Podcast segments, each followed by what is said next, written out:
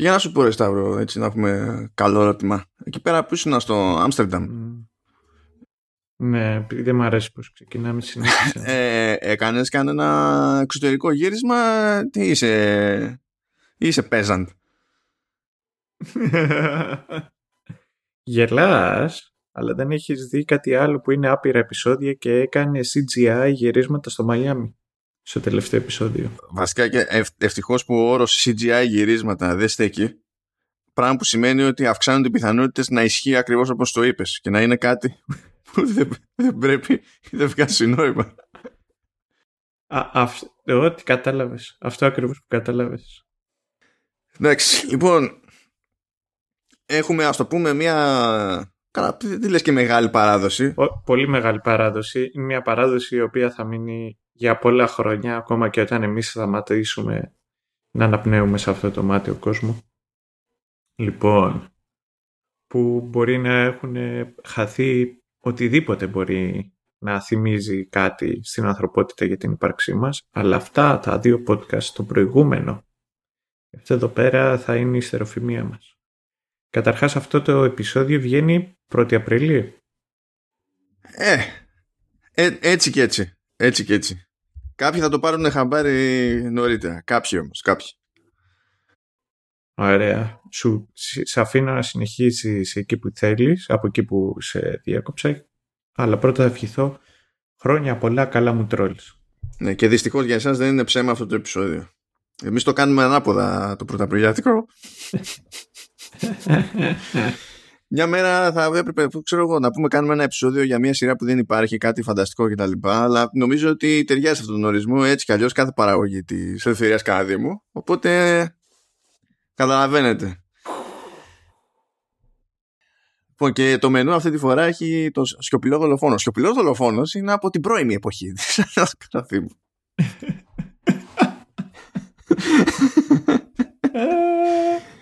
Και αυτό πως πόντα γιατί στην αρχή είχε πετάξει άλλη πρόταση ο, ο Σταύρος και στην πορεία συνειδητοποίησε πόσα επεισόδια έχει αυτή η πρόταση και θα, ξέρω εγώ, θα παθαίναμε ζημιά, δεν θα προλαβαίναμε, δεν θα υπήρχε ελπίδα. Βγάζει ακόμα καινούρια, δεν έχω ιδέα τι γίνεται. Δεν θα το αντέχαμε. ναι, δεν ξέρω αν θα το αντέχαμε.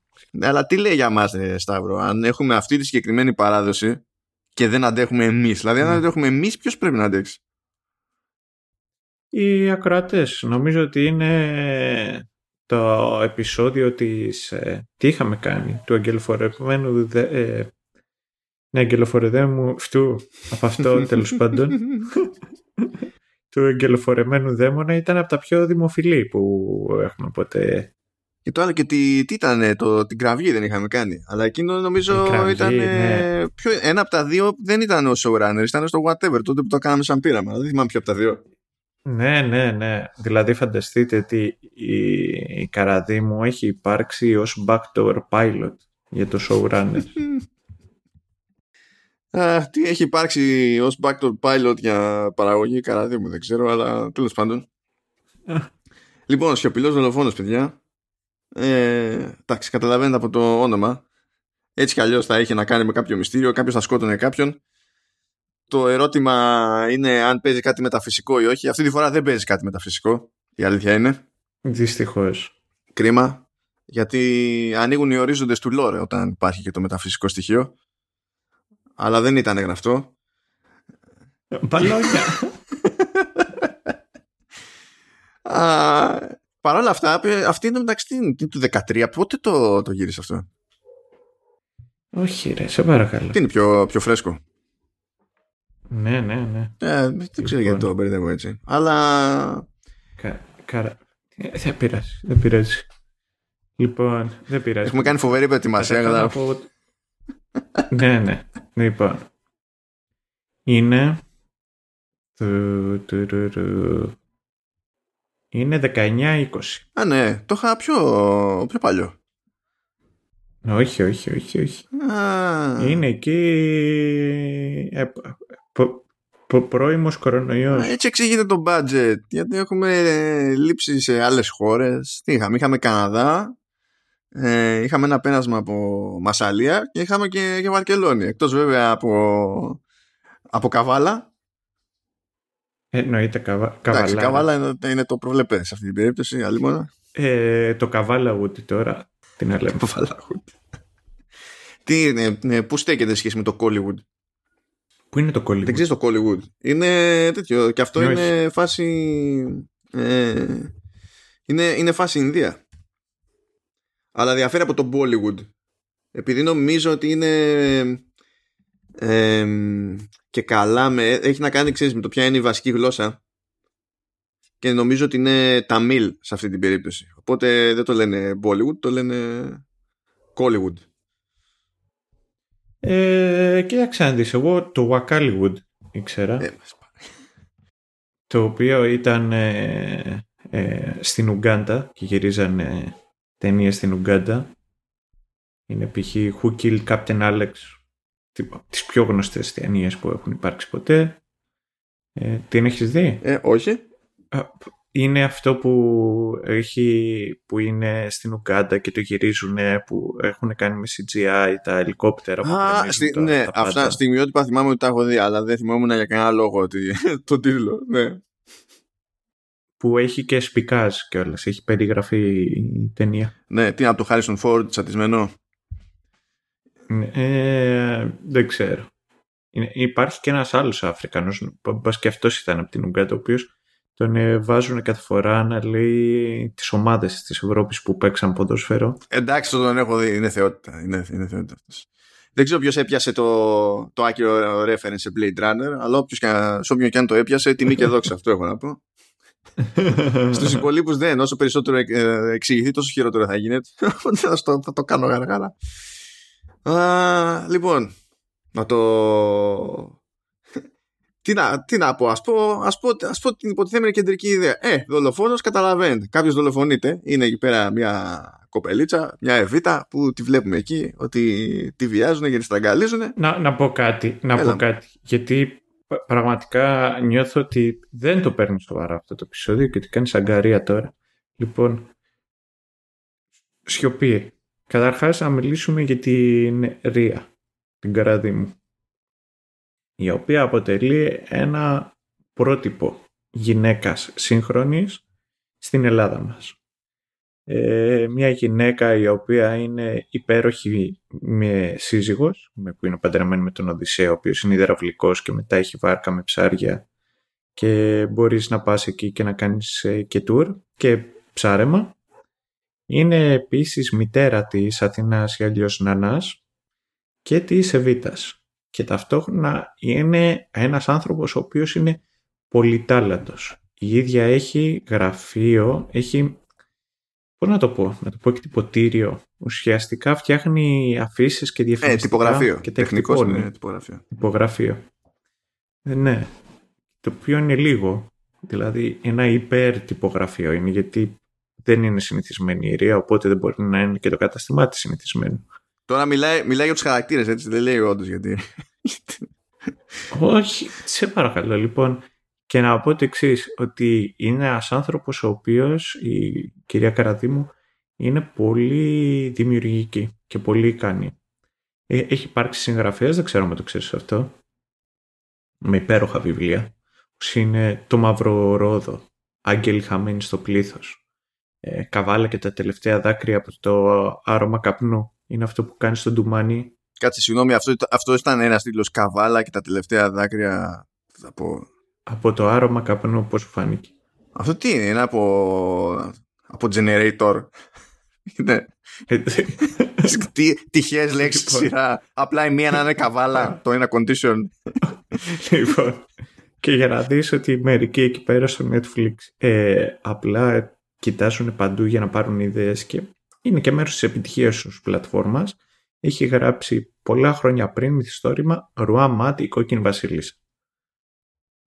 Κάτι πρέπει να λέει αυτό για το, για το Queen's Gambit και για τα μαλλιά της Άνια Taylor Joy. Εντάξει.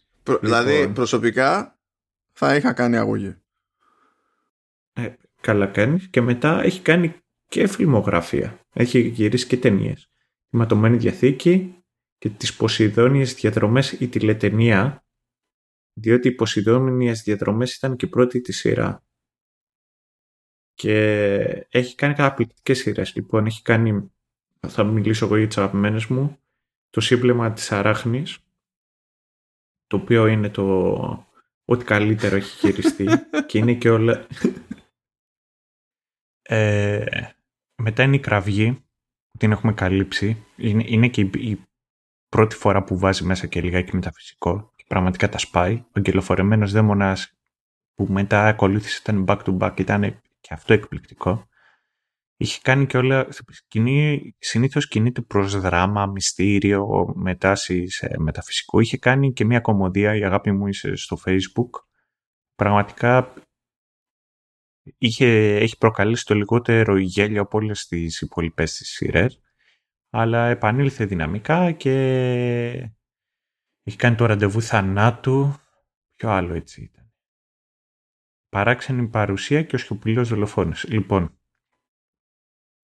Επίσης, το άλλο το οποίο είναι πολύ σημαντικό έτσι να πούμε είναι ότι έχει πολλές φορές παραπάνω από ένα ρόλο η κυρία Καραδίμου. Τι θέλω να πω αυτό. Έχει. Γράφει το σενάριο σχεδόν πάντα. Σκηνοθετεί και είναι camera woman. Καμ... Συγγνώμη. Συγγνώμη εποχή. Camera person. Λοιπόν, Μη γελάς, μη γελάς. λοιπόν, μη γελάς. Λοιπόν, κάνει το μοντάζ, είναι υπεύθυνη για τη φωτογραφία. Πολλές φορές είναι και βοηθός σκηνοθέτη, ενώ είναι η ίδια σκηνοθέτης. Είναι και ηθοποιός. Λοιπόν, και υπάρχουν φορέ. Όταν κάνει εσωτερικό μονόλογο μπροστά από την κάμερα, είναι, είναι ηθοποιός. Αλλά όταν κάνει εσωτερικό μονόλογο πίσω από την κάμερα, είναι βοηθός σκηνοθέτη στο, στο σκηνοθέτη σε real time. Είναι αυτό, ναι. Αυτό. Και, και μετά. Και μετά το άλλο το οποίο κάνει, ε, υπάρχει μουσική τίτλο με πολλά διαφορετικά τραγούδια. Κάτσε τώρα έκανε. Υπάρχει μουσική τίτλων. Εντάξει, ok. Okay. Ναι, περίμενε. Θα, θα πω. Θα... Είναι πολύ σημαντικό, γι' αυτό περίμενε. Λοιπόν, ε, όπου αρκετές φορές και ειδικά τα τελευταία χρόνια γράφει και τους στίχους. Μέχρι στιγμής μουσική δεν γράφει. Κάνει και ε, Πού να προλάβει, δηλαδή. Ένα μυαλό χειμώνα καλοκαίρι. Ερμηνεύει κιόλας. Τι ερμηνεύει; Λοιπόν, ερμηνεύει. Υπάρχουν τραγούδια που ερμηνεύει. Στο σιωπηλό δολοφόνο έχει credit ως ερμηνεύτρια. Λοιπόν, ε, το οποίο αν, ε, ε, είναι πολύ σημαντικό που υπάρχει εκεί μουσική τίτλων, γιατί είναι η μουσική ολόκληρου του τίτλου, είναι ολόκληρη τη σειρά. Δηλαδή, ειδικά στο συμπλέγμα της Αράχνης, υπάρχει και ένα main theme, το οποίο ονομάζεται το σύμπλεγμα της Αράχνης και παίζει σε loop μόνιμα σε όλα τα επεισόδια. Με το που τελειώσει ξαναξεκινά, με το που τελειώσει ξαναξεκινά. Λοιπόν, ε, με πολύ λίγα λόγια, γιατί πραγματικά για να κάτσω να, να τα αναλύσω όλα αυτά, απλά θα χαθούμε, η, η, η καραδί μου είναι πραγματικά για μένα είναι οάση στο ελληνικό στερέωμα. Είναι από αυτές που βλέπεις όταν σε έχει βαρέσει η δίψα στην έρημο και φαντάζεσαι πράγματα; Είναι αυτό που όταν έχουν γεννηθεί, όχι. Είναι σαν όταν έχει γεννήσει αράχνη αυγά μέσα στο μυαλό σου και νιώθεις τα αραχνάκια να γεννιούνται και ψάχνεις μια καραμπίνα. Ναι. Ε, αυτό το συνέστημα είναι. λοιπόν, αλλά τώρα πραγματικά πω το εξής. Η καραδί μου είναι πραγματικά φαινόμενο. Τώρα, να μιλήσουμε ειλικρινά, οι, οι σειρές, ο σειρές οι οποίες κάνει, δεν θα βρείτε ούτε καλές ερμηνείες, ούτε καλά σενάρια, ούτε καλή σκηνοθεσία, τίποτα από όλα αυτά. Αλλά είναι το πάθος κάποιων ανθρώπων, όπως είναι εκείνη, και της οικογένειάς της. Γιατί περισσότεροι από αυτοί οι οποίοι παίζουν και είναι η οικογένειά της, και μετά είναι και κάποιοι σταθεροί φίλοι, πραγματικά θέλει πολύ οργάνωση, πολύ όρεξη και πολύ τρέλα για να κάνεις αυτό το οποίο κάνουν. Ε, το δέχονται ότι δεν νομίζω ότι έχουν ψευδεστήσεις ότι κάνουν κάμια τρομερή τέχνη αλλά το έχουν αποδεχτεί και το κάνουν επειδή το αγαπάνε. Και να σου πω την αλήθεια, 9,9 στις 10 σειρές οι οποίες σκάνει στην ελληνική τηλεόραση general είναι σκατά. Α, καλά, εντάξει, με το πιάσουμε τώρα το θέμα. Είναι... Ναι, λοιπόν, το ότι σκάει ότι υπάρχουν ερμηνείες της Καραδίμου οι οποίες στέκονται άνετα πάνω από τις οικογενειακές ιστορίες. Αυτό πρέπει να λέει και το πιο απλό το εξής ότι το καλύτερο της Καραδίμου είναι πάνω από το χειρότερο της μέσης ελληνικής τηλεόρασης. Εντάξει τώρα, οι, οι οικογενειακές ιστορίες δεν είναι και το τυπικό της σειράς, έτσι. Γιατί και εκεί πέρα είναι, mm, πώς να πω, πιο πολύ τελεί λειτουργήμα του στυλ ε, βρίσκουν και μερικοί άνθρωποι παραπάνω λίγη δουλειά στο πει και από εκεί πέρα never mind παρά κάτι άλλο. Δεν γίνεται και προσπάθεια δηλαδή εκεί πέρα καν. Αλλά εντάξει. Δεν ξέρω, είναι τέτοιο το πάθος του Σταύρου που αισθάνομαι ότι ξεκίνησε το επεισόδιο από την ανάποδη. Συνήθως αυτά τα αφήνει μέχρι το τέλος. Δεν ξέρω τι έπαθε εδώ. Εν μεταξύ, για να σας βοηθήσω λίγο έτσι να τα ξεμπλέξετε, τα πρώτα που έλεγε για την ελευθερία Καραδίμου είχαν να κάνουν με το τι ισχύει μέσα στη συγκεκριμένη σειρά, σιωπηλό δολοφόνο. Μετά άρχισε να λέει τα άλλα για την ελευθερία Καραδίμου, που υποτίθεται ότι είναι για έξω από στον πραγματικό τον κόσμο. Εντάξει, καταλαβαίνετε τι τέτοιο, δηλαδή νομίζω ότι τρέμει το φιλοκάρτη του, του Σταύρου. και μόνος του και στη διαδρομή είπε κιόλας αφήστε μην τα πιάσω γιατί τότε θα χάθω αλλά ε, δε, ε, εγώ εκτιμώ εγώ εκτιμώ δεν είναι. Ε, λοιπόν εγώ δεν θα πω στη διαδικασία να κάνω γενικά σχόλια από τώρα ε, γιατί τουλάχιστον να πούμε τη ρημάδα την κεντρική ιδέα. Γιατί μέχρι στιγμής δεν είπαμε ποια είναι η κεντρική ιδέα, αλλά ξέρουμε ότι στη σειρά έχει τυπογραφία. Οπότε. yeah, so far so good. λοιπόν, θέλω να πω λίγο ότι σε κάποιες περιπτώσεις ε, έχω παραιτηθεί της όποιας προσπάθειας να αναφέρω το κανονικό όνομα που έχει ο χαρακτήρας μέσα στη σειρά. Διότι έχει ένα κουσούρι η κάδη μου. Δεν μπορεί να δεχτεί ότι καλό είναι όταν μου σκάς έναν καινούριο χαρακτήρα στο άσχετο. Σχετικά σύντομα να με βοηθήσει να προσανατολιστώ για το ποιος είναι τουλάχιστον. Πώς λέγεται. Δεν γίνεται να βλέπω ένα χαρακτήρα για τρία επεισόδια και να ακούω τυχαία το όνομά του στο τέταρτο. Γιατί believe it or not, όταν κάθομαι να δω, όπως και σε άλλες περιπτώσεις του σειρών, όταν κάθομαι να δω κάτι για showrunners, κρατάω σημειώσεις και δεν έχω το όνομα του άλλου και δεν ξέρω τι να, τι, τι να βάλω να μην μπλεχτώ μετά υπάρχουν προβλήματα σε αυτή την υπόθεση οπότε θέλω να σου πω ότι τη, καλά έτσι κι αλλιώς τώρα σε συγκεκριμένη σειρά η Καραδίμου απλά κρατάει το κανονικό της το όνομα ναι. Έτσι, δηλαδή λέγεται Ελευθερία Καραδίμου είναι αυτό που απλά αναφέρεται και ως Ρία αλλά επειδή έπρεπε ξέρεις, να συνδυάσω λίγο το όνομα με το τι ρόλο βαράει σε σχέση ξέρεις, με άλλους χαρακτήρες, εγώ την έχω σημειώσει παντού καραδιμάνα. Γιατί αλλιώς δεν έβγαζα άκρη. Και, τη, και την Ανά, αυτό χωρίς συγκεκριμένο λόγο, απλά δεν ξέρω, μου βγήκε φυσικά, την έχω σημειώσει Αθηνανά. Ε, Αλλιώς είχα πρόβλημα να συνεννοηθώ με την πάρτι μου. Δεν ξέρω τώρα πώς έκανε κλικ το μυαλό έτσι. Just saying. Οπότε τώρα μπορεί να παίζει κανένα μπέρδεμα στη διαδρομή. Ε, ε, κοίταξε να δεις. Η Ρία, σας σύγχρονη γυναίκα, έχει κρατήσει το επώνυμό της. Οι κόρες της έχουν πάρει το όνομα του πατέρα, το επώνυμο του πατέρα τους και λέγονται Ασημίδου. Ναι, το είστε. λοιπόν, έστω ότι, έστω ότι το αντιμετωπίζουμε σαν να είναι οποιαδήποτε άλλη σειρά. Ξεκινάει καλά μου παιδιά η σειρά αυτή και βλέπουμε εκεί πέρα. Είναι μια, είναι μια κοπελίτσα που σε εκείνη τη φάση εννοείται ότι δεν ξέρουμε ότι λέγεται Β, αλλά σας το λέω είναι cheat. Ε, Κάποιος την αρπάζει, τη βιάζει και τη στραγγαλίζει εκεί στα μουγκά και ε, όταν λέω στα μουγκά, δηλαδή η ίδια ουρλιάζει, φωνάζει κτλ. Αλλά ο βιαστής της και δολοφόνο της δεν βγάζει εκεί. Είναι τίποτα. Δεν ακούγεται τίποτα. Σκοπιλό δολοφόνος, δεν ξέρω αν το πιάσανε λοιπόν. Ναι. Ε, ε, μια παρένθεση. Δεν είναι από τις πιο θεαματικές σκηνές βιασμού που έχεις δει ποτέ. Λοιπόν, αυτό το έχω σημειώσει εδώ πέρα. Ε, σημειώσει. Δεν έχω γράψει κάτι πνευματώδες, αλλά έχω βάλει θαυμαστικό σε παρένθεση επ' αυτού. Επί τούτου, μάλλον. Ε, διότι είναι τέτοιο. Είναι forceful το πράγμα. Σαν, δηλαδή, σαν κίνηση, σαν, σαν στήσιμο. Δεν το περίμενα. Mm. Δεν το περίμενα. Λέω, ναι, ok, okay, εντάξει.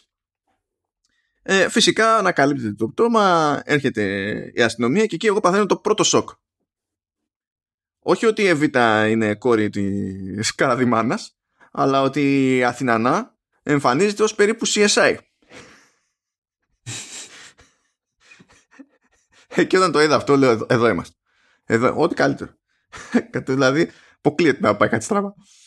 Ε, βέβαια δεν είναι σαφές δηλαδή το τι νομίζει ότι είναι γενικά σε αυτή τη σειρά, αλλά ας πούμε ότι είναι CSI. Αλλά κυρίως ε, ε, είναι σε ρόλο φωτογράφου για την αστυνομία, ξέρω Οπότε πηγαίνει και καλά σκηνή του εγκλήματος για να κρατήσει φωτογραφίες για πιστήρια, για το αρχείο και τα συνάφη.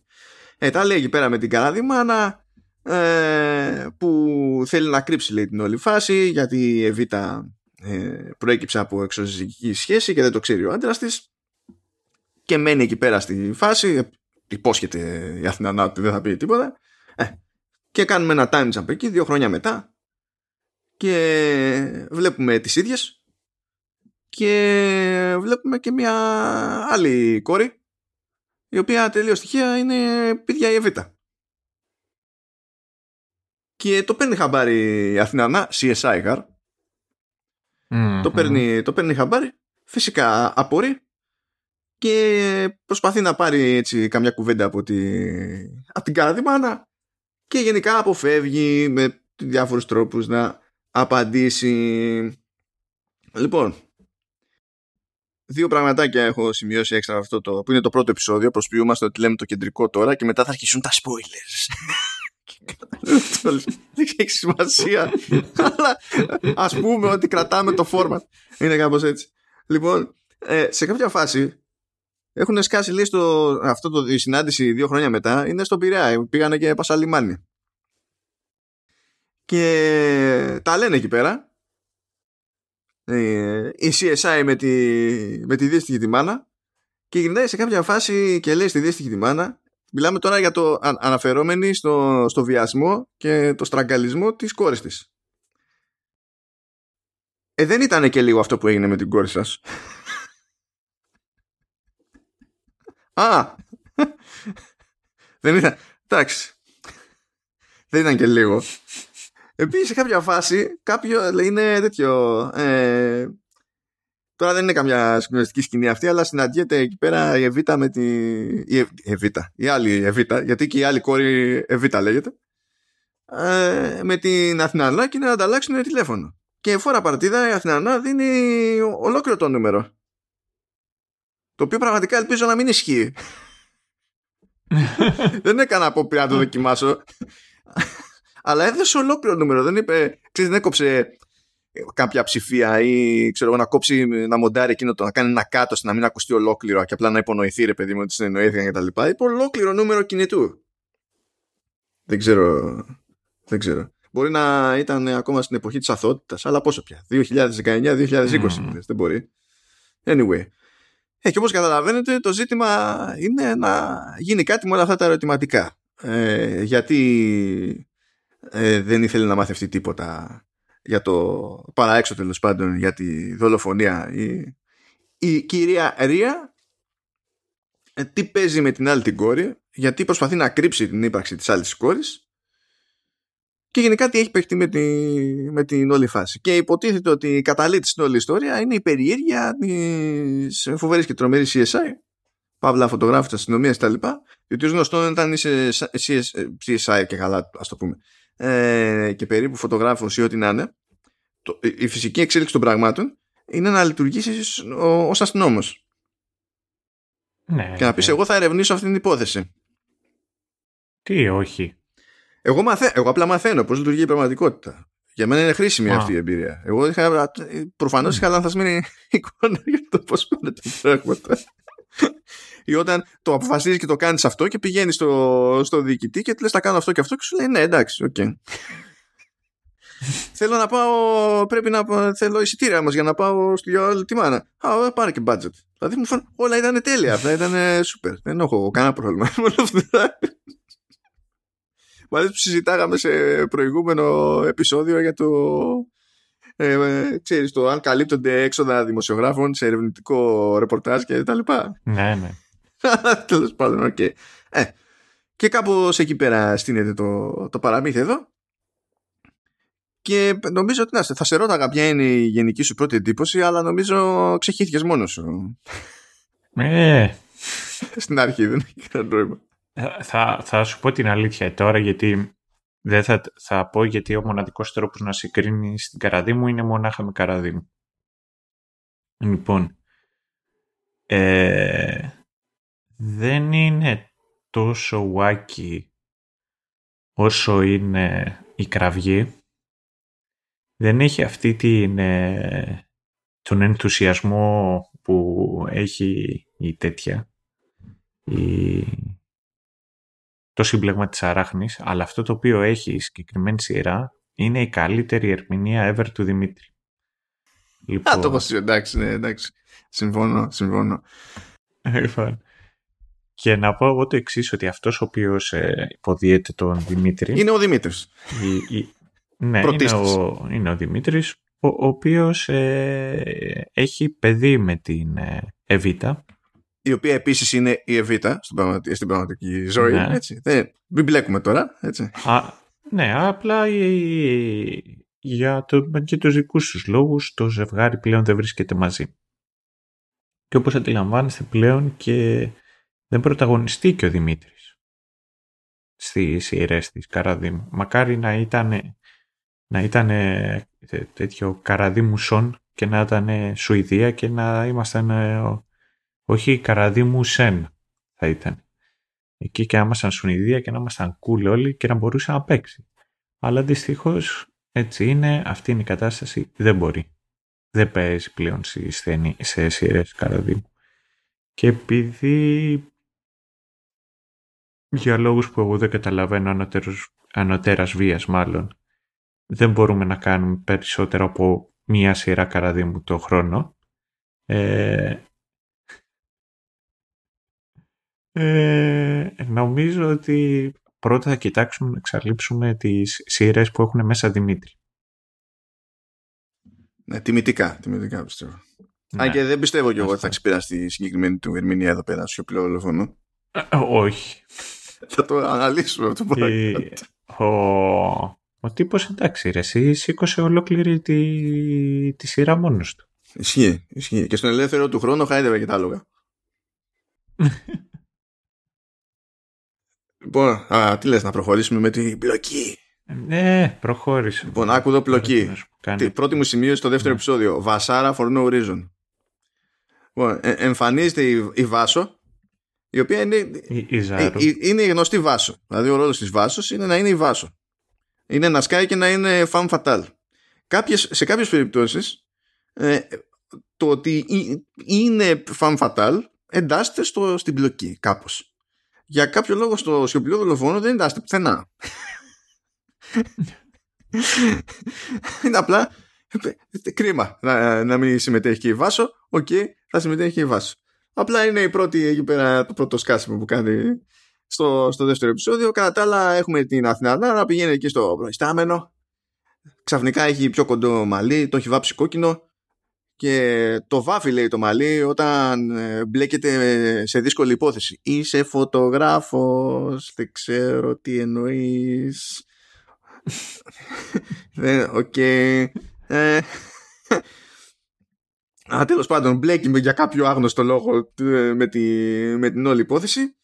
Ε, και αφού τα έχουμε δει αυτά, αφού έχουμε δει ότι σκάει με το καινούριο μαλλί, το κόκκινο που το έχει κουρέψει, μετά έρχονται τα πλάνα από το κόψιμο και το βάψιμο του μαλλιού. Μετά. Είναι. Α, α, προοικονομία λέγεται αυτό. Μεταοικονομία βασικά. Προοικονομία. After shadowing λέγεται αυτό. Εντάξει, λέω εκεί πέρα απλά κάποιος κάποιος ξεχάστηκε στο, στο μοντάρισμα. Δηλαδή, δεν, ε, κάποιος έκανε, πήρε ένα, ένα κομμάτι από clips και τα έστειλε μέχρι ένα σημείο, αλλά νο, νόμιζε ότι έφτασε στο σωστό, ενώ πρέπει να πάει πιο αριστερά στο timeline. Γιατί- Κατά πάσα πιθανότητα η κυρία Ρία. Κάτι τέτοιο. Οκ. Και μετά θα ξέρεις, θα γίνει το κλασικό, θα γίνει το τελικό export, θα έσβησε όλα τα πρωτότυπα αρχεία και δεν θα γινόταν μετά το εύκολα το ισιώσει αυτό, χωρίς να έχει άλλες απώλειες. Τι λέω κι εγώ, χωρίς να έχει ποιοτικές απώλειες, επειδή θα ήταν καημός μεγάλος αυτός. Φαντάζομαι κι εγώ πράγματα τώρα. Είναι, σαν να είναι όλα φυσιολογικά αυτά. Τέλος πάντων, ε, εν τω μεταξύ η Καραδιμάνα την κάνει, πάει Βαρκελόνη για να βρει λέει κάποιον τύπο εκεί πέρα και αποφασίζει η Αθηνανά ότι θα ακολουθήσει. Εξού και το, και το budget. Έχω σημειώσει εδώ πέρα αστυνομιάρα ρε και πασόκ. Για το budget είναι αυτό. Ναι. Α, πηγαίνει στην Αντάρη. Λοιπόν, έναν μαθαίνουμε ότι αυτός ο ένας είναι ο Άρης, με αυτόν είχε τη, την εξωσυγική σχέση. Ε, μαθαίνουμε ότι κάνανε δίδυμα, ότι εκείνος θέλει να τα αναγνωρίσει, η ίδια δεν ήθελε, ε, έμεινε εκείνος στη, στη Βαρκελόνη, εκείνη ήταν με τις κόρες της στη, στην Ελλάδα. Υποτίθεται ότι δείχνει ένα μίσος απέναντι του η κύρια Αρία μετά αρχίζει και του κάνει κάτι γλύκες και φαίνεται ότι κάτι πάει να γίνει εκεί πέρα. Τάχα μου συμφωνεί ότι εντάξει, ξέρω εγώ, να σε γνωρίσω στις κόρες και να, στην κόρη μάλλον που έχει μείνει ε, και να στην αναγνωρίσει και τα λοιπά. Πηγαίνουν εκεί πέρα σε ένα μέρος πιο ιδιωτικό και... και η κυρία Ρία τραβάει πιστόλι, τον σκοτώνει και λέει I kid you not. Hasta la vista, baby. Κοιτώντας την κάμερα. Και αφού συμβαίνει αυτό, έχει κάτι τυχαία πλάνα κάνοντας κοντινά σε ανθρώπινες φυσιογνωμίες σε πίνακες δείχνει μερικές δηλαδή φυσιογνωμίες σε διαδοχή για να δείξει στο τέλος τη φάτσα του νεκρού Άρη δεν ξέρω αν το πιάνετε είναι ποιητικό Ναι. το, το πράγμα Είναι πως στο Dark. Εκεί πήγε. Λοιπόν, τε- ναι, εντάξει, τι να πούμε. Τώρα, ναι. Εμφανίζονται και κάτι άλλοι χαρακτήρες σε αυτό το επεισόδιο, αλλά δεν, είναι- δεν είναι η ώρα. Και όπου χρειάζεται cheat για όνομα, θα σας δίνω εγώ το cheat, μην αγχώνεστε. Θα το, κάπως θα τα καταφέρουμε να συνεννοηθούμε. Ε, αλλά τέλος πάντων, ε, γίνεται εκεί πέρα η δολοφονία. Εμφανίζεται ξαφνικά η Αθηνανά που την έχει παρακολουθήσει στη φάση. Δείχνει ότι ξέρει τι έκανε η Καραδιμάνα, ξέρει για την δολοφονία. Και αντί να πει τώρα σε τσάκωσα ή οτιδήποτε τέτοιο, λέει έλα, έλα τώρα γρήγορα, πρέπει να φύγουμε μάνι μάνι από τη χώρα. Δεν θα σε δώσω, πάμε να φύγουμε πριν γίνει καμία μανούρα και τέτοια. Και το πάμε να φύγουμε, είμαστε φυγάδες, πάμε να φύγουμε από, τη, από, τη, από την Ισπανία και να γυρίσουμε Ελλάδα, μεταφράζεται στο κάνουμε ενδιάμεση στάση στη Μασαλία. Μμμ. Είναι για κέρασμα. Αλλά ναι, Είναι σαν ταινία Bond. Ναι, ναι, ναι. Κάθε- Στη Μασαλία λοιπόν η Καραδιμάνα κάθε και εξηγεί τη φάση χοντρικά στη, στην Αθηνανά. Εν τω μεταξύ προχωράνε εκεί πέρα τα πράγματα στην Καβάλα διότι έχει εμφανιστεί η Εβίτα, έχει ανέβει από την Αθήνα συναντάει εκεί πέρα τον Δημήτρη που είπαμε εγώ παιδιά τον Δημήτρη εδώ πέρα τον, τον έχω γραμμένο ως Μουγκομίτσο Deal with it. Είναι μουγκός ο Δημήτρης ο, ο, ο Μουγκομίτσος και συναντιούνται. Στην αρχή δεν καταλαβαίνει η άλλη ότι είναι μουγκός αλλά σε χρόνο μηδέν γλυκαίνονται, κανονίζουν να τα ξαναπούνε. Αυτός δείχνει ότι κάτι του θυμίζει η Εβίτα, κάτι ξέρει. Ε, έχει κάτι τέτοιες αντιδράσεις γενικά η Εβίτα όσο είναι στην Καβάλα, παρότι υποτίθεται ότι τόσα χρόνια δεν είναι στην Καβάλα και σου λέει «Τι- γιατί θεωρούν διάφοροι ότι τους θυμίζω κάτι ή με ξέρουν κτλ. Βλέπουμε εντωμεταξύ έναν τυπά που δεν ξέρουμε ποιος είναι να παρακολουθεί τη, τη φάση και φαίνεται να ειδοποιεί τη, τη μάνα του αυτός ο άγνωστος που η μάνα του είναι στη Βαρκελόνη γιατί λέει βρήκα λέει τη- την Εβίτα λέω τώρα εντάξει οκ μετά βλέπουμε ένα πλάνο που ένας τύπος βγάζει τη ζώνη, τη, τη ζώνη του, τη σέρνει, δεν βλέπουμε ποιος είναι κτλ. Πηγαίνει, αρπάζει κάποιον, τον πνίγει. Δεν έχουμε ιδέα τι, τι παίζει, απλά τον πνίγει. Έχει σημασία. Όχι, δεν έχει καμία σημασία. Που δεν ξέρουμε ποιος είναι. Όχι, όχι, όχι. Μήπως η τέχνη είναι για να μας, εκφα... μας βγάζει εμάς συναισθήματα και όχι να μας βγάζει νόημα. Η πίστη είναι είσαι λιγάκι συνέστημα. σκληρός Με το έργο. Ε, η πίστη, αν είναι συνέστημα... Όχι, αλλά γιατί; Γιατί θα, έβγα, θα μας έβγαζε την πίστη, θα τέριαζε με τη θεωρία σου. Δεν- θα το δεχόμουν πιο εύκολα. κατάλαβες, δεν είναι. Ω, παιδιά, εντάξει, αυτό το πλάνο το ότι κάποιος πηγαίνει και πνίγει κάποιον άλλο με τη ζώνη κτλ. Ε, Σας το λέω από τώρα, spoiler, ε, δεν σχετίζεται πουθενά με τίποτα, με οτιδήποτε άλλο στο υπόλοιπο της σειράς. Δηλαδή, απλά κάτι φανταζόντουσαν ότι θα κάνουν ή κάτι ότι θα, θα ήταν φαντεζή να συμβεί αυτό το πράγμα κτλ. Τέλος πάντων, Εν τω μεταξύ, κάποιος στείνει ενέδρα στην Εβίτα, εμφανίζεται όμως ο Μουγκομίτσος και καθαρίζει. Βλέπουμε έναν άλλον άγνωστο τύπο. Νυχτερινό γύρισμα, μιλάμε τώρα production values, έτσι. Δηλαδή, αυτό ισχύει εξωτερικά γυρίσματα και νυχτερινά γυρίσματα. Ε, με οποιαδήποτε προσπάθεια τέλος πάντων να γίνουν και λίγο οργανωμένα, στην ελληνική τηλεόραση εννοείται ότι είναι. Εντάξει, είναι εξαιρετικά σπάνια περίπτωση έτσι κι αλλιώς. Έτσι κι αλλιώς. Γιατί η αλήθεια είναι ότι αν πάνε να το κάνουν σε ελληνική σειρά, όσο χάλια και αν είναι η σειρά, θα θεωρήσουν αυτονόητο ότι πρέπει να αφιερώσουν άλλου level budget για να το κάνουν αυτό. Mm. Και δεν θέλουν να βάλουν το budget. Αλλά δεν νομίζω ότι αλλάζει πάρα πολύ το budget στο νυχτερινό, στην νυχτερινή λήψη στην περίπτωση παραγωγής κάδημου. Οπότε θα σου πει εντάξει και τι έγινε, ας πούμε. Και είναι λοιπόν σε μια ερημιά ένας και πηγαίνει και σκάβει ένα λάκκο. Υπονοείται ότι είναι ο τυπάς που έπνιξε τον άλλον και ήθελε να σκάψει το, το, το λάκκο να τον θάψει που δεν έχω δει άνθρωπο να σκάδει πιο αστεία. Ήταν λες και μισούσε το χώμα. Δηλαδή δεν, δεν έχουν το φτιάρι και έβγαζε το τέτοιο. Ήταν χτυπούσε το χώμα. Και απλά στη διαδικασία αυτή πεταγόταν και το χώμα προς τα κάπου αλλού ας πούμε και σιγά σιγά έκανε λακκούβα. Και σταμάτα για το μεταξύ είχε, είχε για φωτισμό, γιατί πώς θα έβγαινε η νυχτερινή λήψη. Είχε για φωτισμό τα, τα ε, φανάρια ναι. του αυτοκινήτου. Καθόταν εκεί, ήταν μόνος σου στην ερημιά. Βγαίνει έξω, αρχίζει και σκάβει μανιασμένα είναι τέρμα θορυβόδη και το κάνει όλο νευρόσπαστα. Και κατά διαστήματα όμως σταματάει και κόβει κίνηση αριστερά-δεξιά για να δει αν τον έχει πάρει χαμπάρι κανένας. Ε, λέω έτσι όπως τι πιέσε. Σε έχουν πάρει χαμπάρι όλοι. Δηλαδή, ένας άνθρωπος κυκλοφορεί εκεί πέρα θα σε πάρει χαμπάρι. Δεν γίνεται κι αλλιώς. Μαγικά πράγματα. Δηλαδή, περνάω, περνάω τέλεια εδώ. Ε... ε... Έχω δύο tidbits από αυτό το επεισόδιο πες μια στοιχομηθεία που λέει είσαι πεθαμένη και απάντησε από κάτω τι λες ρε τελό μου ναι. δεν δε, δε βλέπεις πως είναι πεθαμένη αυτό τι, Ναι, ε, να πω εγώ το εξής ότι ο Μουγκός ο οποίος δεν μιλάει ο Μουγκός ο οποίος δεν μιλάει. νοήματα. Ναι ναι περίμενε έχει σημασία αυτό. Ε, χρησιμοποιεί νοήματα εντάξει. Και όπως θα περίμενε κάποιος ότι άνθρωποι οι οποίοι είναι κοφάλαλοι ε, μαθαίνουν νοηματική. Ναι. Τι εννοείς, ε, έφτιαξε τη δική του. Έχει φτιάξει τη δική Δεν θα ήταν, συγγνώμη τώρα, θα ήταν στο ίδιο επίπεδο με τους άλλους μουγκούς.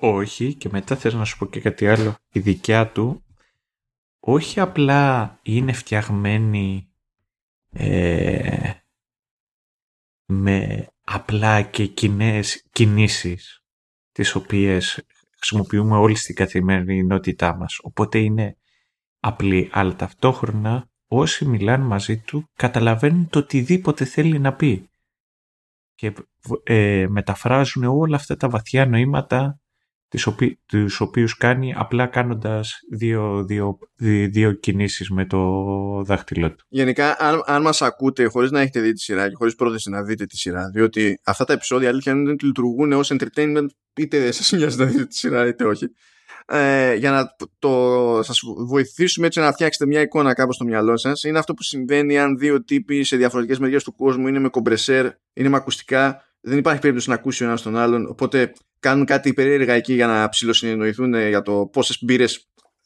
πρέπει να φέρει κάποιος. για να θα είναι μέτριο ο καφές, κάτι τέτοιο. Είναι, είναι, είναι αυτό το στυλ της νοηματικής του Μουγκόμιτσου. Ε, μ' άρεσε μία άλλη θεωρία εδώ πέρα που εντάξει, τη θεώρησα λίγο insensitive γιατί έχει μια εσάνση βουκονική και εμένα αυτά δεν μ' αρέσουν.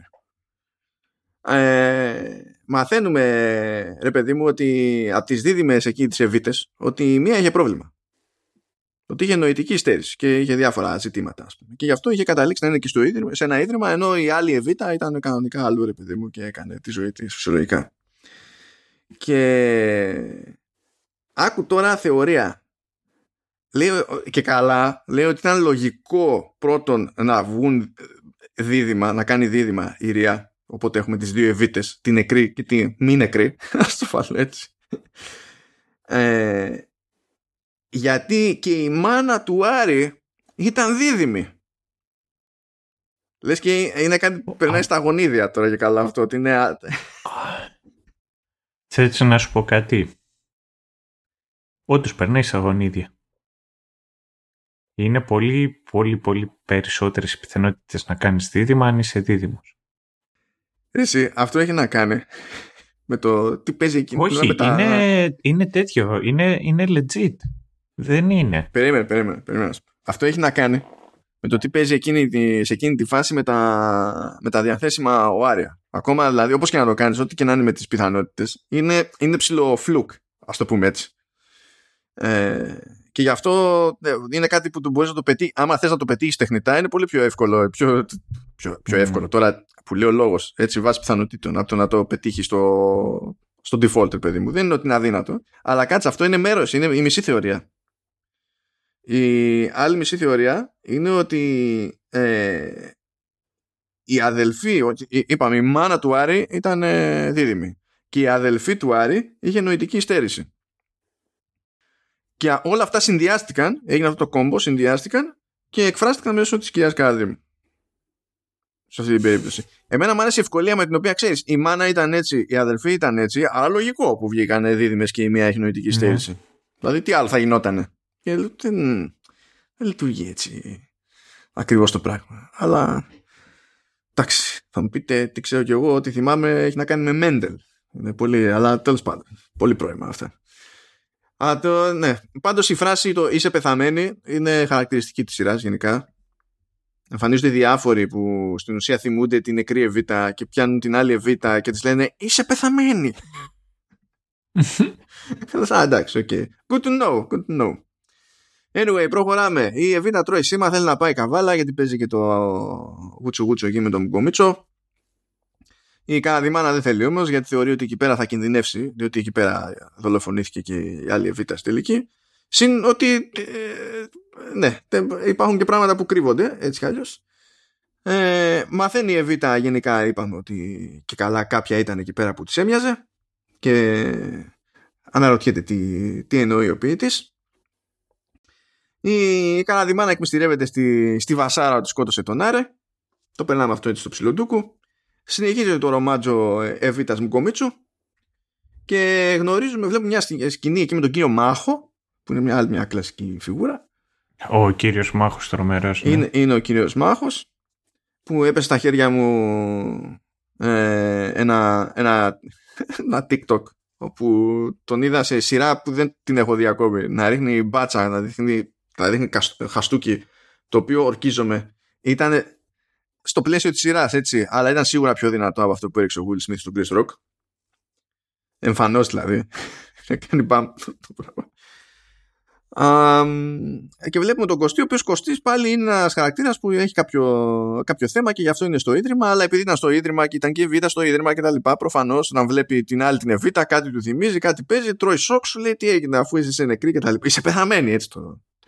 Mm. Ε, Τέλος πάντων, ψιστήρει εκεί κανένα στη... και μάλλον το στείλουν εκεί με την Αθηνανά ότι πρέπει κάτι να κάνουμε να γυρίσει η Εβίτα στην Αθήνα γιατί εδώ πέρα κινδυνεύει.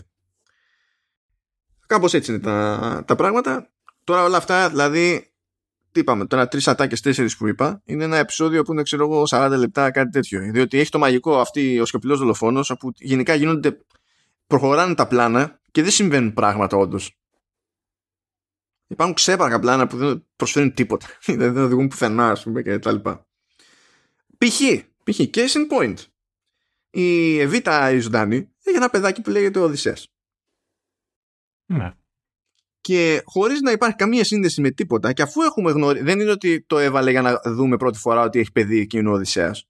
Αφού έχουμε δει το παιδάκι, ο οποίος θέλω να πω ότι αυτός είναι η πραγματικά καλύτερη ερμηνεία σε αυτή τη σειρά, αυτό το παιδάκι, και το λέω unironically διότι στην ουσία έκανε απλά του γούσταρε ήταν ο εαυτός του ε, δεν έπαιζε καν και ε, γι' αυτό βγήκε πιο φυσιολογικός από όλους δηλαδή α, το πιστεύω αυτό anyway γίνεται ένα cut εκεί σε πλάνο που βλέπουμε το μικρό Οδυσσέα τέζα να ροχαλίζει και τραβάει αυτό το πλάνο και μετά γίνεται ένα cut και πηγαίνουμε σε άλλη φάση με άλλους χαρακτήρες και δεν συνδέεται αυτή, αυτό το, το ξέμπαρκο δεν συνδέεται με τίποτα που ήταν, ε, είχε μπει αμέσως πριν ως πλάνο, ως σκηνή ή με αυτή που ακολούθησε μετά. Απλά έπρεπε να δούμε ένα πλάνο με το ροχαλιτό του μικρού Οδυσσέα. Έτσι. Και έχω και άλλη μια ωραία τάκα εδώ πέρα από αυτές που λένε μεταξύ του οι υπόλοιποι του Ιδρύματος. Ή όχι, δεν θυμάμαι καν ποιο το είπε βασικά αυτό, αλλά δεν έχει σημασία. Ποιο και να το είπε, το ίδιο Gold είναι. Η κοπέλα πέθανε και δεν ζει πια.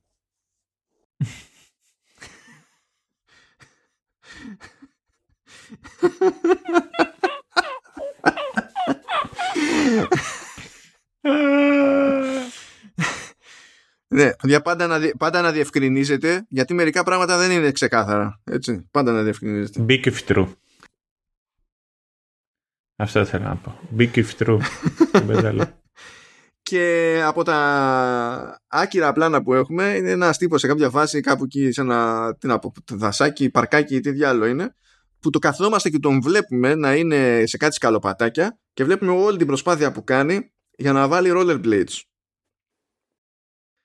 Και απλά για να τον δούμε μετά ότι συνειδητοποιεί κάπου ότι έρχεται στο παρκάκι η Εβίτα και τα βγάζει μάνι μάνι για να πάει να την παρακολουθήσει. Αλλά έχουμε ολόκληρο μακρόστριτο πλάνο που παλεύει να βάλει τα rollerblades. Βλέπουμε όλη τη διαδικασία. Είναι σινεμά βεριτέ αυτό να το ξέρετε. Γελάς, γελάς. Καλά. Λοιπόν, πάμε. πάμε. Κωστής, ένας άλλο στόκερ που ποιος ξέρει και β' διασταυρώνονται. Ο Κωστής, αυτός που είναι του Ιδρύματος και έχει θέματα, δεν περπατάει καν κανονικά. Ε, αρπάζει την Εβίτα, της κλείνει το στόμα. Λέμε, όχι τι έγινε. Είναι ο Κωστής ο, ο δολοφόναρος. Εμείς είχαμε δει τον άλλον που έπνιγε σε random σκηνές ας πούμε και έσκαβε με μανία. Αυτός αποκλείεται να είναι ο Κωστής. Αλλά την αφήνει μετά, δηλαδή της αφήνει το στόμα και αναμενόμενα μετά από κάτι τέτοιο πιάνουν κουβέντα οι άνθρωποι. Έτσι, δεν είναι... Είναι αυτό που σου κλείνω τα μάτια από πίσω ναι. και προσπαθείς να μαντρέψεις ποιος είμαι. Ναι, είναι αυτό είναι το ότι είναι, είναι αυτή η κουβέντα που κάνεις πιο χαλαρά πλέον μετά το, το χλωροφόρμιο. αυτό, ναι. Εκεί είσαι και εσύ είσαι, είσαι σε άλλο μου. Ναι, είναι, δεν ξέρω αν έχετε πιο φθηνό από τα ποτά. Δηλαδή, πραγματικά την πιάνει, την αρπάζει, της κλείνει το στόμα, προσπαθεί να ουρλιάξει η Εβίτα ε, και μετά της αφήνει το στόμα και συζητάνε. Τι να, OK. Okay. Ε, μαθαίνουμε ότι και ο Κωστής αυτός και ένας Αργύρι άλλος του Ιδρύματος ε, είναι ερωτευμένοι με την Εβίτα. Όπως και ο Μουγκομίτσο, μην ξεχνάμε. Όλοι είναι ερωτευμένοι με, τη, με την Εβίτα. Όλοι θέλουν την Εβίτα. Γενικά, όλοι αυτοί λένε ότι κάτι είδαν τη νύχτα της δολοφονίας ότι κάποιον είδανε κάπου και τα λοιπά αλλά σφίγγονται υπονοούν ότι κάτι ξέρουν παραπάνω, αλλά ταυτόχρονα φοβούνται να πούνε κάτι παραπάνω. Και φυσικά έχουμε ξεχάσει την αγαπημένη μας φωτογράφο CSI αστυνόμο ε, freelancer fixer ε, που αρχίζει και τους παίρνει αυτούς έναν έναν και τους κάνει κουβέντα για να δουν τι, δει αν μπορεί να αποκαλύψει κάτι. Πήγε και στο Γκώστη, φυσικά δεν έβγαλε και πολύ ζουμί από τον Γκώστη, πέραν το ότι φαινόταν ότι κάτι κρύβει. Και ξαφνικά βλέπουμε την Κορίνα που μαθαίνουμε ότι ήταν εκείνη η μάνα που μιλούσε με τον άλλον στη, εκείνη στη Βαρκελόνη. Γιατί δεν διευκρινίζονται αυτά τα πράγματα, δεν χρειάζεται εκείνη τώρα. Ναι, όχι, δεν χρειάζεται αυτά. Αυτά είτε είσαι με, είτε κατοικείς μέσα στο μυαλό του συγγραφέα και μπορείς να καταλάβεις τι πάνε να πούνε, είτε. Ακριβώς, ακριβώς. Δηλαδή χρειάζεται εξοικείωση με το universe. Αλλιώς είναι δύσκολο. Δεν είναι. Αυτό ακριβώς. Αυτό. Λοιπόν, ε, η Κορίνα λοιπόν παίρνει τηλέφωνο την κάθε μάνα, λέει δεν γνωριζόμαστε, αλλά πρέπει να τα πούμε. Λες, ναι, OK. Okay. Εμφανίζεται άλλος ένας που ε, αναγνωρίζει την Εβίτα και ε, θέλει πώς και πώς να πάει και να πει στον Κωστή και τον Αργύρι, τους άλλους εκεί πέρα που λέγαμε πριν, ότι είδε την πεθαμένη. Αλλά δεν ξέρουμε εννοείται πάλι. Δεν κάνει κανένα λόγο που να μας πώς λέγεται αυτός, ενώ πιάνει κουβέντα με την Εβίτα και τα συναφή αλλά η Εβίτα τον πείθει ότι στην πραγματικότητα δεν την βλέπει, δεν υπάρχει, ότι τη φαντάζεται. Γιατί άλλωστε είναι νεκρή. Ναι. Έτσι δεν πάνε αυτά; Έτσι πάνε αυτά, ναι, συνέχεια. Έχει ατάκα μάλιστα εδώ, διότι μιλάμε για πειθό, όχι αστεία. Βλέπεις, εγώ σου μιλάω, άρα δεν είμαι πεθαμένη, αυτό είναι στην αρχή. Ε, Πώς το, πώς το πήγε μετά, μετά κάπου ποιος, ποιος βίδωσε, άλλη ατάκα φοβερή, λέει αν ήσουν εσύ η Εβίτα, η νεκρή, θα ήξερες ποιος σε βίασε, οπότε ξέρεις τι με ρωτάς, ποιος με βίασε. Μιλάμε, νέρα, είναι μαγικά όλα που φεύγουν από εδώ και από εκεί. Μου άρεσε ένα άσχετο, τέτοιο άσχετο πλάνο στο, να, στο, στο σκάφος που έχει ο σύζυγος της Καραδημάνας. Ο κύριος Οδυσσέας. Ο κύριος Οδυσσέας, που και το, το σκάφος λέγεται Οδυσσέας, όπως και το μικρό το παιδάκι λέγεται Οδυσσέας. Ε, πώς αλλιώς θα το έλεγες στο το σκάφος; Κοίταξε, εγώ δεν θα έβαζα όνομα, αλλά θα έβαζα αυτό που έχω σημειώσει δίπλα στο όνομα. Θα το βάφτιζα όχι, όχι κότερο, παρότι δεν είναι, αλλά θα έγραφα πάνω με Comic Sans γκότερο. και έτσι θα έβγαινα, έτσι, έτσι θα κυκλοφορούσα. Ε, διότι να σου πω κάτι, πιο σοβαρά θα, θα με παίρνανε. Δηλαδή, για σκέψου να είχα σκάφος και να το, να το ονομάζα Βέζος. Δηλαδή, εντάξει, το παιδί έχει πρόβλημα. Είναι ερωτευμένο με την πάρη του, ξέρω εγώ, και τα λοιπά. Ο παππούς σου που είχε εκεί, πώς το έλεγαν; Σο, πραγματικά, όχι απλά δεν θυμάμαι. Μπορεί να μην ήξερα και ποτέ. Οπότε δεν μπορώ ναι. να βοηθήσω σε αυτό το θέμα. Αλλά γιατί έχει γίνει παιδιά αυτό το πλάνο με το σκάφος, που είναι στο Μουγκό, απλά δείχνει, ξέρω εγώ, είναι η Καναδιμάνα πάνω στο σκάφος, είναι ο κύριος Οδυσσέας πάνω στο, στο σκάφος. Ε, κάτι λένε, δεν ακούμε. Φαίνεται να είναι ψηλό το πλάνο και απλά να μπήκε, ας πούμε. Δεν είναι ότι εντάσσεται σε, στην υπόθεση με κάποιο τρόπο. Και μετά βγαίνει από το σκάφος η κυρία Άρια, προχωράει εκεί πέρα, προβλεί τα μεριά. Είναι μόνη με τη σκέψη της, κάνει τον εσωτερικό μονόλογο για να κάνει wordplay και στο τέλος να πει πνίγομαι δίπλα στη θάλασσα, στο σκαφάκι. Ήταν σέτα πολύ σκηνή για να πει πνίγομαι. Και λέω έτσι, αυτά είναι. Α, αυτή είναι προοικονομία, Σταύρο. Αυτή, όχι η άλλη. Α. Αυτή είναι. Αλλήμωνο έχουμε το κλασικό product placement για το κατάστημα καλλιτικών, καλλιτικών, τι λέω και εγώ, καλλιτικών Golden Rose, τα λένε εκεί πέρα Εβίτα με καραδιμάνα το, φυσικά και το θυμάσαι και που υπήρχε και στο προηγούμενο. Ναι, ναι, ναι, ναι, ναι, γι' αυτό λέω ότι είναι κλασικό product placement αυτό. Και σε προηγούμενο είχε και περισσότερο, ήταν πιο έντονο και είχαν πάει και μέσα στο μαγαζί και τα λοιπά, ενώ ότι βγάλανε πιο χαλαρά. Ναι, ναι, και είχαν ψωνίσει. Φυσικά έχουμε άλλο ένα κάτι σε πλάνο με τον Οδυσσέα να ροχαλίζει. Δεν ξέρω τα λοιπά. Και έχουμε την άλλη συγκομιδία εδώ πέρα που λέει είσαι ζωντανή. Λέει άκουσέ με, είμαι πεθαμένη.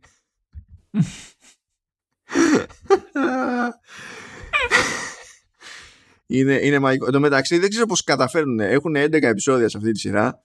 Ποτέ δεν υπάρχει εναλλακτική λέξη για το πεθαμένη. Είναι πάντα πεθαμένη, δεν είναι νεκρή. Όχι, Δεν είναι το θύμα, δεν είναι δολοφονημένη, δεν είναι ξέρω εγώ, κάτι, το πτώμα. Ε, είναι, είναι μόνο πεθαμένη, δεν υπάρχει τίποτα άλλο ή αδικοχαμένη, ξέρω εγώ, κάτι. Να πούμε ότι το. Όχι, αυτά δεν. Ναι, μπορεί να μπερδευτείς με τα ονόματα. Ναι, σωστό γι' αυτό. Σωστό. συνεχίζουμε φίλες και φίλοι. Σκάει εκεί πέρα ένας Γιώργος που έχουμε δει εννοείται. Είμαστε έκτο επεισόδιο τώρα. Έχουμε δει τη φάτσα του μερικές φορές. Φυσικά δεν μας εξηγεί κανένα τη ρολοβαρά. Δεν, είχα, δεν ξέραμε πώς λέγεται. Αλλά εμφανίζεται ένας Γιώργος εκεί πέρα και κάνει ψιστήρι στην Αθηνανά. Η οποία Αθηνανά σε αυτό το επεισόδιο. Θυμάστε τι είχαμε πει για τα μαλλιά; Ότι τα έκανε κόκκινα, τα κόντινε και τα συναφή. Πάρα πολύ ωραία. Ε, και μετά είδαμε τα πλάνα ότι τα κόψε και τα βάψε. Τώρα σε αυτό το επεισόδιο Sky και είναι με το παλιό μαλλί. Cost reasons. Τώρα δεν, δεν ξέρω αν υπονοείται κάποιο time jump, αλλά δεν το είδα πουθενά. Λες να είναι... Άμα υπονοείται time jump, τότε το έχει κάνει καλύτερα από το Wii την πρώτη σεζόν. Ισχύει γίνεται εκεί συνάντηση Κορίνας Καναδιμάνα. Μαθαίνουμε περισσότερα για την όλη φάση. Από την άποψη ότι μαθαίνουμε ότι η Κορίνα είναι σύζυγος του Άρη, ότι ήξερε για την εξωζυγική σχέση με την Καναδιμάνα, ήξερε για τις κόρες και τα συνάφη. Είπε ότι ήθελε να τη φάει λάχανο, τη, τη, τη Ρία και τέλος πάντων τώρα της λέει ότι δεν θα σε πειράξω, δεν θα σου κάνω τίποτα και ξέρω ότι δολοφόνησες και τον Άρη, δεν θα κάνω τίποτα όμως γιατί ήθελα να το ξεφορτωθώ κι εγώ. Στην ουσία χάρη μου έκανες, αλλά ένα πράγμα μόνο, μην μπλέξεις καθόλου με την περιουσία του Άρη. Αυτή είναι ε, για πάρτι Αν μπλέξεις εσύ, η κόρη σου κτλ., θα γίνει της κακομοίρας. Απλές κουβέντες. Μετά εμφανίζεται ένα άλλος νέος χαρακτήρας στη μέση της διαδρομής, ένας Νίκος, για να συναντηθεί με τον Γιώργο, σε ένα τσιπουράδικο και να βγάλει το παράπονο του για κάτι, για κάτι γκομενικά. Και αυτό είναι προοικονομία φίλες και φίλοι, διότι την κάνει ο Γιώργαρος. Έρχεται όμως η Καναδιμάνα και πηγαίνει και της μιλάει αυτός ο, ο Νίκος. Και λέει ότι, για ξέρω εγώ, είμαι, είμαι ο bro του, του Άρη. Και φρικάρει η Καναδιμάνα. Δεν ξέρω, τι το, δεν ξέρω τι έχει γίνει με τον Άρη, ότι τον πυροβόλησες κτλ. Ε, κάθεται όμως λέει, κοίταξε να δεις, λέει δεν φταίει εσύ. Εσύ λέει τον πυροβόλησες, αλλά δεν πέθανε λέει από σένα. Ήρθε μετά η Κορίνα και όσο ζούσε ακόμη τον, τον αποτελείωσε. Α, άρα δεν μετράει. Δεν μετράει, όχι, δεν μετράει. Είναι, Είναι όποιος κάνει το kill shot. Ο άλλος δηλαδή εκεί μπορεί. Περίμενε δηλαδή. Είναι σαν και εμένα που προσπαθώ να ανοίξω το βάζο, δεν μπορώ και μετά το δίνω στη μικρή μου την ξαδέρφη που είναι 10 χρονών και κάνει μια κλάκ και τα ανοίγει. κάτι, κάτι τέτοιο. Και λέω, Αχά, εγώ στο μαλάκωσα. Μέχρι, μέχρι να μπει ο, ώρα θανάτου στο πιστοποιητικό, είναι απλή προστριβή. Απλά Α, με σφαίρα. Συγγνώμη. ναι, δεν είναι αυτό. Αμ, ε, ε, τσιτώνει εκεί πέρα η Καναδιμάνα της εξηγεί ο άλλος τέλος πάντων ότι κοίταξε να δεις, θέλει να σου φάει και την άλλη την κόρη και τα συναφή έχει, τε- την κάνει όμως ο Νίκος λέει εγώ δεν μπορώ λέει εσύ γιατί δεν τη σταματάς; Μάλλον πριν την κάνει λέει γιατί δεν τη σταματάς; Λέει δεν μπορώ λέει με, έχει, με σέρνει πέρα εδώ με κάνει ό,τι θέλει δεν μπορώ να τη σταθώ και τα λοιπά καημένα Νίκο το κορινάκι εντάξει Το κορινάκι. Και μου άρεσε, ήταν από τις αγαπημένες μου σκηνές. Ε, σκάει η σερβιτόρα να πάρει παραγγελία από την Καναδιμάνα και ξεσπάει πάνω στη σερβιτόρα. και σκόνται και φεύγει. Είναι. Ναι, εντάξει. Ε, τι έχω εδώ πέρα από ατακούλες. Έχω μια φοβερή ατακά που λέει Τρελό! Ο θάνατός σου, ο, μάλλον ο θάνατός του, η ζωή σου. Ήταν ε, φοβερή διαπίστωση αυτή. Τέλος πάντων. Αλλά περνάμε, προχωράμε, παιδιά, προχωράμε. Θυμάστε αυτόν με τον οποίο μίλησε η Εβίτα και του έλεγε ότι δεν με βλέπεις όντως γιατί έτσι κι αλλιώς είμαι πεθαμένη. Μαθαίνουμε ότι αυτός λέγεται Γιάννης, παιδιά. Μμ. Η, α- η υπομονή ανταμείβεται, να το ξέρετε. Ε. Και το πόσο ενδιαφέρον χαρακτήρα είσαι. Για παράδειγμα, ο Γιάννης μπορεί και κατά πάσα πιθανότητα να μην είχε στο αρχικό draft τη δυνατή, πώς να σου πω, περισσότερες σκηνές. Αλλά κάτι να τράβηξε την προσοχή της Ρίας και γι' αυτό να τον πρόσθεσε πιο μετά. Εγώ τον Γιάννη τον αγάπησα πάντως. Τον, τον αγάπησα. Ε, ο, Γε- ο Γιάννης είναι μορφάρα. Ε, δεν ξέρω άμα θυμάστε στο Die Hard εκεί που είναι ένας ο οποίος ψοφάει τελευταίος από τους Henchman, ο οποίος είναι Ασιάτης με μακριά μαλλιά. Ε, αυτός ήταν να φύγει σχετικά νωρίς.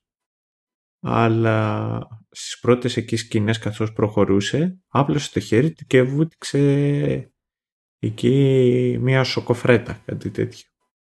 Το οποίο δεν ήταν μέσα στο σενάριο, ήταν έμπνευση του ηθοποιού και αυτό κέντρισε αρκετά το ενδιαφέρον του δημιουργού ώστε να αποφασίσει να τον κρατήσει το συγκεκριμένο το χαρακτήρα και για τις υπόλοιπες σκηνές. Ίσως και γι' αυτό ο Γιάννης τότε να μην υπήρχε ανάγκη να έχει όνομα μέχρι που χρειάστηκε. Αυτό είναι, έχει, αν δεν ξέρω αν έχετε ακούσει την ψυχολογία. Μπορεί κάποιος, ας πούμε, κοινωνιοπαθή ή ψυχοπαθής και τα λοιπά, να κάνει εκλογήκευση. κάποιον. Αλλά ναι. Α, τι γίνεται εδώ, ναι, πηγαίνει λοιπόν να του μιλήσει η Αθηνανά. Είπαμε πρώτα μαθαίνουμε ότι κάποιος κάτι κρύβει και μετά έρχεται η ώρα η Αθηνανά να πάει να κάνει την υποτιθέμενη ας- τι να την κάνουμε, ανάκριση. Εκεί λοιπόν από τον Γιάννη μαθαίνει για έναν μάνο που ξέρει περισσότερα. Τον πιέζει όμως πολύ τον Γιάννη η Αθηνανά. Νευριάζει ο Γιάννης και πετάει κάτω στους μαρκαδόρους του.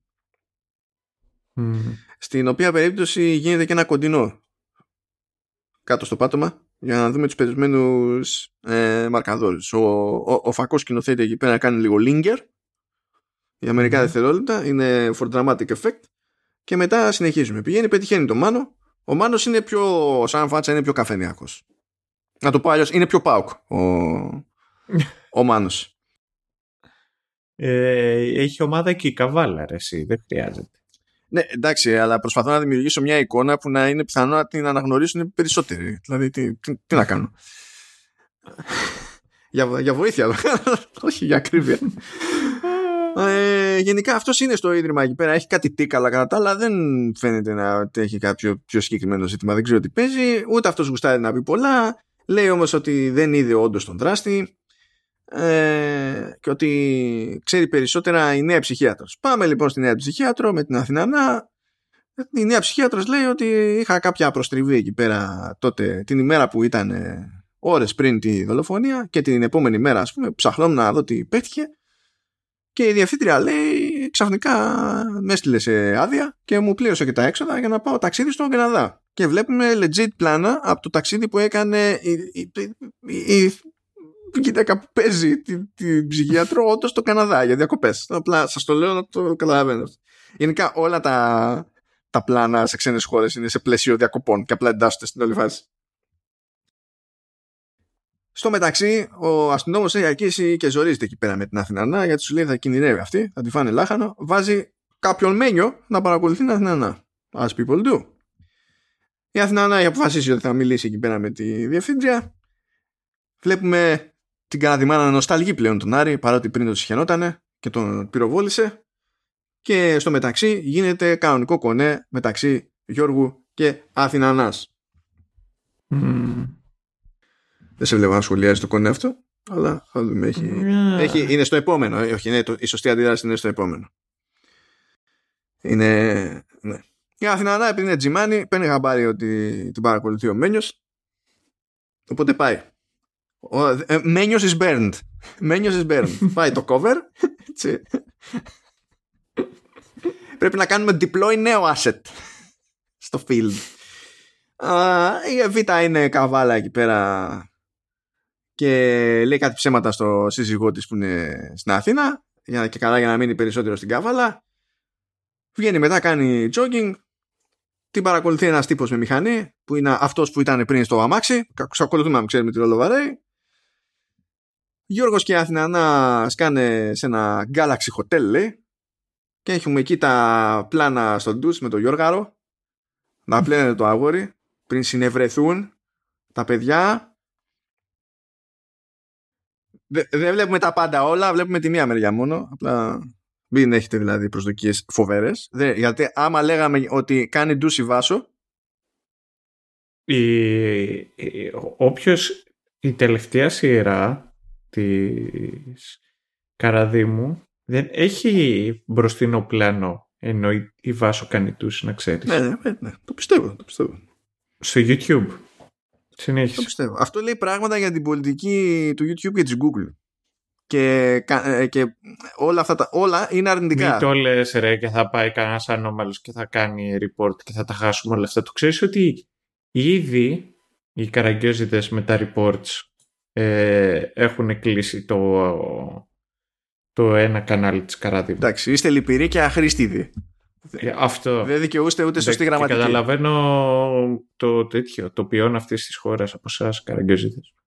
Λοιπόν. εγώ δεν το λέω για να τα, για να τα κόψει. Είναι για το ότι στην πραγματικότητα ε, στο moderation όλοι, όλοι αυτοί δεν ξέρουν τι τους γίνεται. Απλά προσποιούνται μονίμως ότι ξέρουν τι τους γίνεται.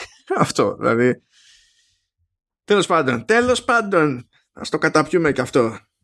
Α, δεν έχεις δει εσύ, επειδή είπες για το μπάνιο εκεί που κάνει ο Γιώργος δεν έχεις δει εσύ ε, σύμπλεγμα της αράχνης, ε, που είναι ο κύριος Μάχος, που κάνει πάρο... Α, έχω δει, έχω δει Λοιπόν, κάτσε να σου θυμίσω, γιατί από ό,τι φαίνεται χρειάζεται. Αλλά έτσι να μάθετε κι εσείς κάτι ακόμη παρασκηνιακό από το showrunners, φίλες και φίλοι που μας ακούτε. Ναι. Ε, ό,τι έχω δει από σύμπλεγμα της αράχνης είναι random ε, πλάνα που πήγαινε και μου, διάλεγε ο Σταύρος επί τούτου. Δεν είναι ότι καθό, ε, μου βάζει ένα επεισόδιο και λέει κάτσε δες ε, σε επίσκεψη που του είχα κάνει με τσίπουρα μαζί. αυτό, αυτός είναι ο σωστός τρόπος να δείτε γενικά κανένα δήμο. Το οποίο δεν μπορούμε να κάνουμε εμείς γιατί προσπαθούμε να κάνουμε legit σημειώσεις που να βγάζουν νόημα και μετά. Είναι, έχουμε αυτό το πρόβλημα. Δηλαδή, εσείς περνάτε καλύτερα. Just saying. OK. Okay. ε, έρχεται η Αθηνάνα. Τώρα μέσα στο χαλάσω ότι στο ενδιάμεσο έχει κάτι πλάνα με άλογα. Γιατί, εντάξει, ε, έτσι κι αλλιώς άλλο είναι τα πραγματικά άλογα που σε σκάει εκεί πέρα στο Galaxy Hotel πάει εκεί να γίνει το love το making και την αρπάζει από το λαιμό ο Γιώργαρος και αρχίζει και σφίγγει και ζορίζεται. Πάει να αντισταθεί εκεί πέρα, αλλά μετά σταματάει ναι, να πολύ για να το που... Περίμενε, περίμενε. Για να μην κάνουμε king shaming, δεν είναι φάση chop me daddy. Όχι, απλά το έκανε στο. κανονικά. Στο, ναι, ναι, στο, το, το έκανε στο σήμα του. Αλλά αντιδρά σε πρώτη φάση που εκεί το περιμένεις, δηλαδή βγάζει νόημα, αλλά μετά σταματά να αντιδρά το ίδιο και προχωράει. Και δεν ξέρω αν το καταλαβαίνετε, αυτός είναι ένας τρόπος στη σεναριογράφου να μοιράσει ακόμη, σε ακόμη περισσότερες μεριές τις υποψίες. Ναι. Mm. Just saying. Οπότε ήταν, αλλά εξηγεί μετά ο Γιώργαρος ότι για αυτόν είναι ένα παιχνίδι, είναι φάση αυτό το, το BD, το SM. Αυτό, τέτοια, καλά δεν το λέει, γιατί άμα το λέγε θα είχα εντυπωσιαστεί. Όχι, ε, οπότε αυτό. Και... Chop me daddy. Και της λέει κάτι κουφά μετά ότι εντάξει, λέει, εγώ λέει, δεν φοβάμαι το θάνατο. Και τσιτώνει η Αθηνάνα και σηκώνεται και φεύγει. Παπ, παπ, γεια σας. Είναι, είναι, είναι κάπως έτσι. Τι, τι άλλο έχουμε εδώ πέρα; Α, έχουμε κάτι τυχαία πλάνα for no reason, απλά για να γεμίσει το επεισόδιο. Ε, ε είναι η Καραδιμάνα με κάτι πάπιες. Απλά το, το αναφέρω. Και φυσικά αφού σηκωθεί και φύγει η Αθηνανά από τον Galaxy Hotel, πρέπει να ξαναδούμε τον Γιώργο να κάνει ντους. Δηλαδή πριν ήταν για ατμόσφαιρα, να το καταλάβω. Δεν έχει σημασία αν πετυχαίνει. Ήταν ωραία. το μετά δεν το πιάνω. τι ρόλο βαρά υποτίθεται. Δεν ξέρω τι, τι παίχτηκε. Αλλά OK. Okay. Αλλά παιδιά είμαστε κάτι φορά και το πράγμα χοντραίνει. Ότι πα με τη μηχανή και κάποτε αμάξι που δεν ξέρουμε ποιος είναι ε, παίρνει κάτι τηλέφωνα εκεί πέρα και βγάζει ας το πούμε συμβόλαιο θανάτου για την Εβίτα. Στο μεταξύ Εβίτα βλέπει εκεί κάτι περίπου οράματα είναι σαν να έχει αναμνήσεις της πεθαμένη στον ύπνο της Δηλαδή αυτά που βλέπει είναι πράγματα που έγιναν όντως παρότι δεν ήταν η ίδια μάρτυρα στη, των γεγονότων αυτών. Οπότε υπονοείται ότι υπάρχει μια σύνθεση μεταξύ των διδήμων που είναι άλλο ένα κλασικό τρόπ σε τέτοια θέματα. Ε, έχει βαλθεί να βρει το ίδρυμα, να πως πετύχει κανέναν τέλος πάντων και μάθει τίποτα παραπάνω. Ο Μουγκομίτσος την παίρνει και την πηγαίνει στη σκηνή του εγκλήματος και εκεί πέρα αρχίζει και βλέπει διάφορα πράγματα ε, η Εβίτα. Και ξαφνικά sexy time με Μουγκομίτσο. Ασταμάτητο ο Μουγκομίτσος. Να σου πει, αφού δεν μπορώ να εκφραστώ αλλιώς εύκολα. Κάπως πρέπει να, να βγάλω και εγώ τα, τα μέσα έξω. Ε, αυτό, α, α, αυτό κι αν δεν το περίμενα αυτό εμένα με κουφανέ πιο πολύ από την αρχική σκηνή του βιάσμου και του στραγγαλισμού. Γιατί επειδή κάνει σαν πιγκουίνο. Α πώς κάνει ο Μουγκομίτσος. Δεν, δεν με ενδιαφέρει πώς κάνει ο Μουγκομίτσος. Αυτό, που, αυτό που με κούφανε, αλλά με κούφανε. Δηλαδή, αν προσπαθούσε κάποιος να το κάνει σοβαρά σε, σε ταινία και ε, δει, ξέρω εγώ, χολιγουντιανή παραγωγή, θα είχε πέσει το ίντερνετ. τη, θα είχε πέσει η μανούρα μεγάλη. Δεν έχει σημασία αν θα έβγαζε νόημα για τη μανούρα, αλλά θα είχε γίνει μανούρα. Δηλαδή είμαι σίγουρος. Λοιπόν, παιδιά, κάθε την έχει βάλει κάτω εκεί πέρα και είναι όλο αυτό ε, συνενετικό γιατί είναι ερωτευμένη έτσι. Αλλά την ναι, ώρα ναι. που, που, ε, που γίνεται το κονέ εκείνη βλέπει σκηνές από το βιασμό της δίδυμης νεκρής, της νεκρής δίδυμης αδελφής της. Οπότε πανικοβάλλεται και αρχίζει και φωνάζει και κάνει ένα μπρος πίσω. Μία αντιδρά σαν να ζει εκείνη την ώρα το βιασμό στην ουσία γιατί βλέπει αυτές τις σκηνές και μία επανέρχεται στο, στο, στο σεξ που σημαίνει εκείνη την ώρα. Που, όπου αυτό δεν την πάνε κοβάλει, ξέρω, και κάνει κάτι τέτοια μπρος πίσω. Και λέω εντάξει, θα, έχει, θα είχαν έχει δει Τόνι. Ποια, με, ποια μελάνης τώρα, bits στο ίντερνετ, σε comment sections, έτσι και έσκαγε αυτό το πράγμα στα σοβαρά. Δηλαδή το, το πιστεύω. Το πιστεύω. Οπότε εσύ θα έλεγες ότι ήταν επίπεδου Von Trier. Σταυρό. Έχεις γυρίσει ναι. από το Άμστερνταμ. Σε πετυχαίνω εύκολα. Δεν ξέρω απλά αν το έχει συνειδητοποιήσει. Μπορεί να το έχεις πολύ φρέσκο στο μυαλό σου. Δεν ξέρω. Το πολύ πολύ να περιμένω από αυτό που έμεινε από το. από τον Μπριζολίδη, το Porter House. Για να στο καρφώσει έτσι όπως είναι. Έτσι, αυτό. το κοκαλάκι. λοιπόν. anyway. Anyway. Ε, Τέλος πάντων, τα συζητάνε εκεί πέρα. Ε, ο Μουγκομίτσος δίνει πόνο, λέει: Κοίταξε να δεις, χώρισε τον άλλον, του Βαγγέλα. καταλήξουμε λέει μαζί. Τι σε νοιάζει και ιστορίες αφού... Δεν μπορώ, το δίνει πόνο. Το δίνει πόνο. Το, ε, ενώ μπορείς μετά, τις λέει Δηλαδή με τα, με τα random νοήματα τη δείχνει το δάχτυλο με το δαχτυλίδι και τη κάνει έτσι πάνω κάτω για να καταλάβει να, είναι να βγάλει το δαχτυλίδι. Ε, εντάξει, τι να γίνει τώρα. Τέλος πάντων, μετά πάμε σε ένα σπίτι που δεν γνωρίζουμε. Πώς πάμε όμως, μιλάει στα τηλέφωνα εκεί πέρα η Βασάρα με την Αθηνανά. Αλλά τέλος πάντων είναι η Βασάρα. Βλέπουμε και μία τύπησα που δεν έχουμε ξαναπετύχει. Και φυσικά δεν μπαίνει κανένας στον κόπο να μας πει εκείνη το πώς λέγεται και είναι στο ίδιο σπίτι. Και σκάει, την κάνει η κοπέλτσα, σκάει ο Γιώργαρος. Και ο Γιώργαρος βλέπει τη βασάρα. Και ξεκινάει πέσιμο έτσι κατευθείαν. Συνειδητοποιεί εκεί πάνω στην κουβέντα ότι η Βασάρα είναι θεία της Αθηνανάς και αδερφή της ε, Καραδημάνας. Σου λέει, α, και απλά δεν του λέει τίποτα αυτή η πληροφορία πέραν του Α, δεν τον ενδιαφέρει. Συνεχίζει το, το, το πέσιμο εκεί στη Βασάρα. Ψήνει τη Βασάρα, γιατί στην πραγματικότητα η Βασάρα σε παγιδεύει. Δεν είναι δηλαδή όλο το υπόλοιπο. το ότι είναι μάγκας ο Γιώργαρο είναι κάτι που το πιστεύει μόνο ο Γιώργαρο. Είναι, είναι, είναι αλλιώς. Μόλις μπει στο, στην εξίσωση η Βασάρα, αλλάζουν οι ισορροπίες δυνάμεων. Δηλαδή, μην τρελάθουμε κιόλας. Ε, και εκεί σκάει η άλλη κοπελίτσα μετά που επιστρέφει στο σπίτι. Εκεί μαθαίνουμε ότι λέγεται Χριστίνα και τους πετυχαίνει. Και παιδιά, αλήθεια. Ε, τους πετυχαίνει, δηλαδή τους πετυχαίνει. Καλά, δεν ήταν σεξ, σεξ, ρε παιδί μου, αλλά ήταν χαμούρεμα legit. Και λένε ότι να, είχαμε κάνει, είμαστε εδώ με τα μπουρντού για ημίγυμνη, γιατί κάναμε και δύο μπάνιο και αράξαμε εδώ να τα πούμε. Πήγαινε και εσύ να κάνεις και έλα. Και λέει, Α, εντάξει, θα κάνω κι εγώ και θα έρθω να συζητήσουμε. Να τι ζούμε. Και δεν έχει νόημα αυτή η σκηνή πουθενά. Δεν συνδέεται με τίποτα από εκεί. Σουηδία. Γιατί είναι, λέει να κάτσουμε στο τέτοιο είναι αυτό. Συζητή, σάουνα. Ναι. Τέλος πάντων. Και μετά είπαμε έτσι, ε, ο Μένιος πάμε κάει και πάει το asset, οπότε έχω στον κύριο Μάχο. Ο κύριος Μάχος εντωμεταξύ εμφανίζεται σε μία σκηνή να παρακολουθεί και να έχουμε κάτι πλάνα από εκεί. Αυτή η παρακολούθηση δεν οδηγεί πουθενά στην πραγματικότητα. Απλά έπρεπε να δούμε ότι πλέον παρακολουθεί ο κύριος Μάχος.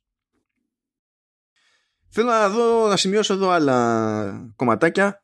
Είχαμε πει ότι η Εβίτα ήθελε να βρει το ίδρυμα. Αλλά δεν ήξερε ποιο να ρωτήσει για να μάθει τι παίζει και πώς. OK. Okay. Και πετάει την ατάκα, πώς δεν το σκέφτηκα. Θα ρωτήσω έναν ταξιτζή.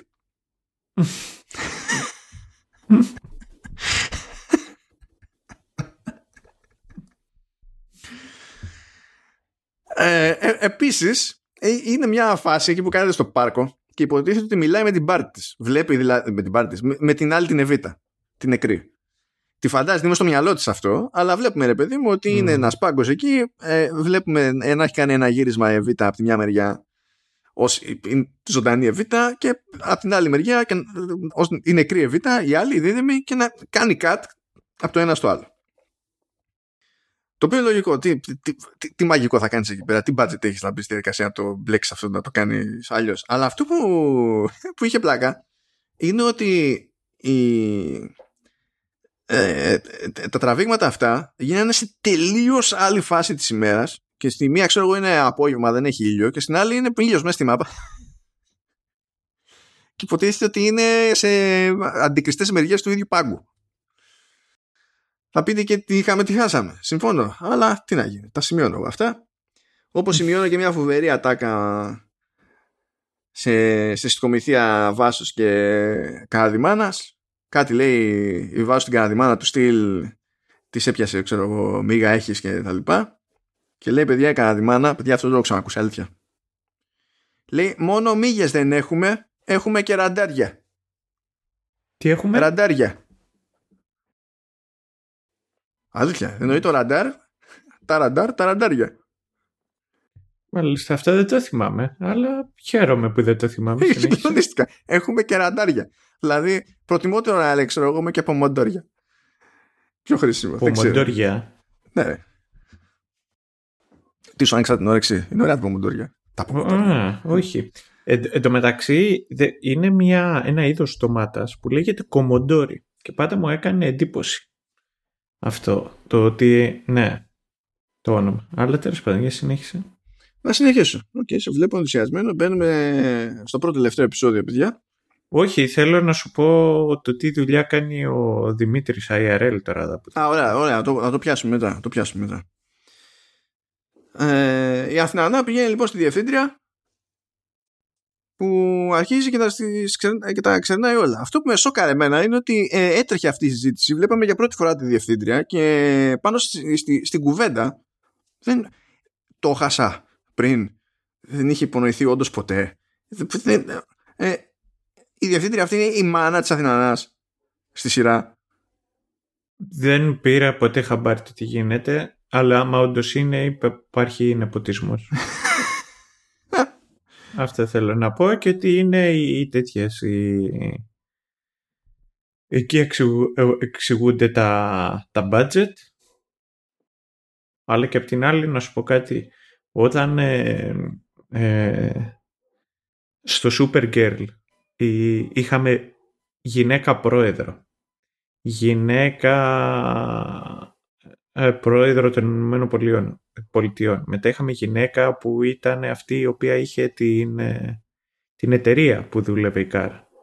Υπήρχε μέχρι και η γυναίκα Λούθορ και ο, όλος, ο, όλη αυτή η γη κυβερνούταν από γυναίκες. Μιλάγαμε για πρωτοτυπία.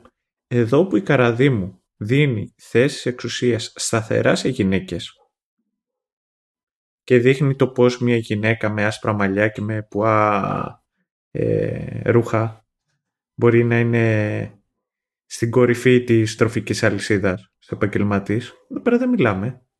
Εδώ πέρα βαβά. Συνέχισε. Είναι κάτι ώρες που χαίρομαι που έχει mute pattern το, το μικρόφωνο μου, το ξέρεις. Τα ακουστικά ή το μικρόφωνο; Το μικρόφωνο, το μικρόφωνο. Έχει mute. ε, γιατί ξεκι... ξεκινάει με αυτό το ύφος στο deadpan, αλλά δεν μπορείς να είσαι σίγουρος γρήγορα αν είναι deadpan εκείνη την ώρα ή αν θα πει κάτι όντως επειδή θέλει να πει κάτι. και καθώς σου έρχεται σιγά σιγά, έχεις κάποια θέματα. Και καμιά φορά αυτά τα θέματα ακούγονται. Αλλά δεν βολεύουν, γι' αυτό λέω ότι βοηθάει το mute button.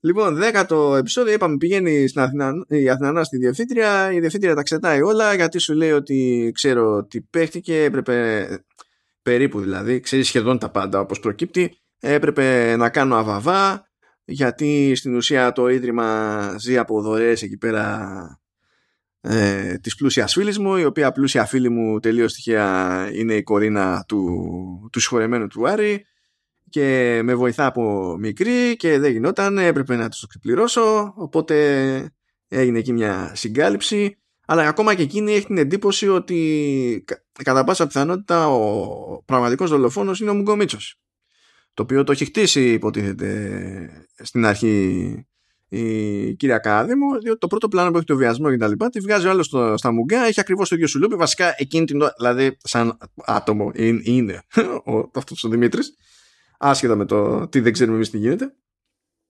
Ε, και, αλλά είναι, επειδή είναι τζιμάνι είπαμε η φωτογράφος η, η Αθηνανά δεν το, δηλαδή κάνει μερικές κύριες ερωτήσεις. Στυλ ε, όταν του τα είπατε όμως τα λέω εγώ ε, εκείνο στα αρνείται. Και πώς το ξεχώρισες; Μα είχε αυτά τα ρούχα και τα λοιπά. Είσαι, είσαι σίγουρη ότι αυτά τα ρούχα είχε, τα είχε και πριν και μετά και τα λοιπά κάτι διάφορα τέτοια ε, οπότε είμαστε ακόμη είμαστε στα πρόθυρα της μεγάλης αποκάλυψης αλλά ποια μεγάλη αποκάλυψη κάποιος ε, απαγάγει την Εβίτα και την παρατάει εκεί σε ένα χειρόνα μαθαίνουμε ότι εκείνος που στείνει τις ενέδρες ε, ζήτησε το hit στην Εβίτα και τα συναφή ένας Άκης.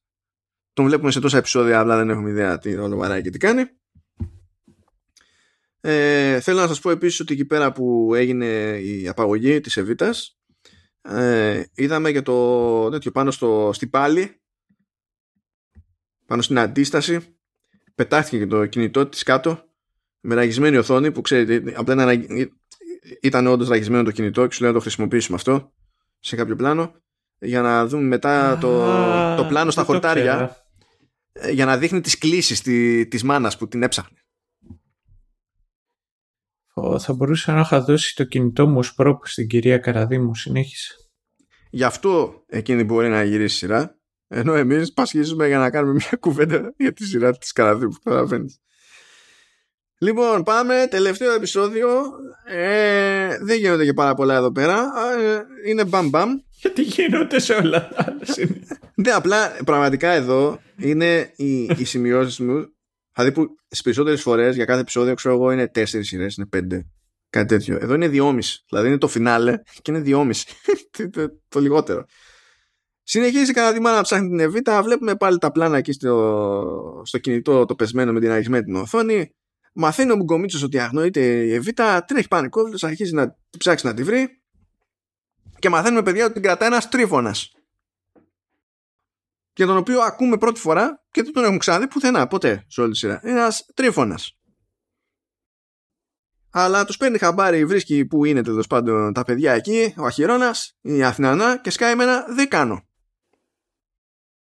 Και δεν θέλω να σας σοκάρω, αλλά λέει τα κλασικά σε αυτές τις περιπτώσεις ότι έχω ειδοποιήσει την αστυνομία και σε λίγο θα, μας, θα σε περικυκλώσουν. Είναι τα κλασικά αυτά. Ε, και τότε ο Τρίφωνας μας λέει για τα υπόλοιπα ότι εκείνος έφαγε την Εβίτα και πήρε φράγκα για να φάει και την άλλη Εβίτα και είχε κάνει αυτός ο Άκης πρόταση στο Μουγκομίτσο να δολοφονήσει τη, την πρώτη την Εβίτα.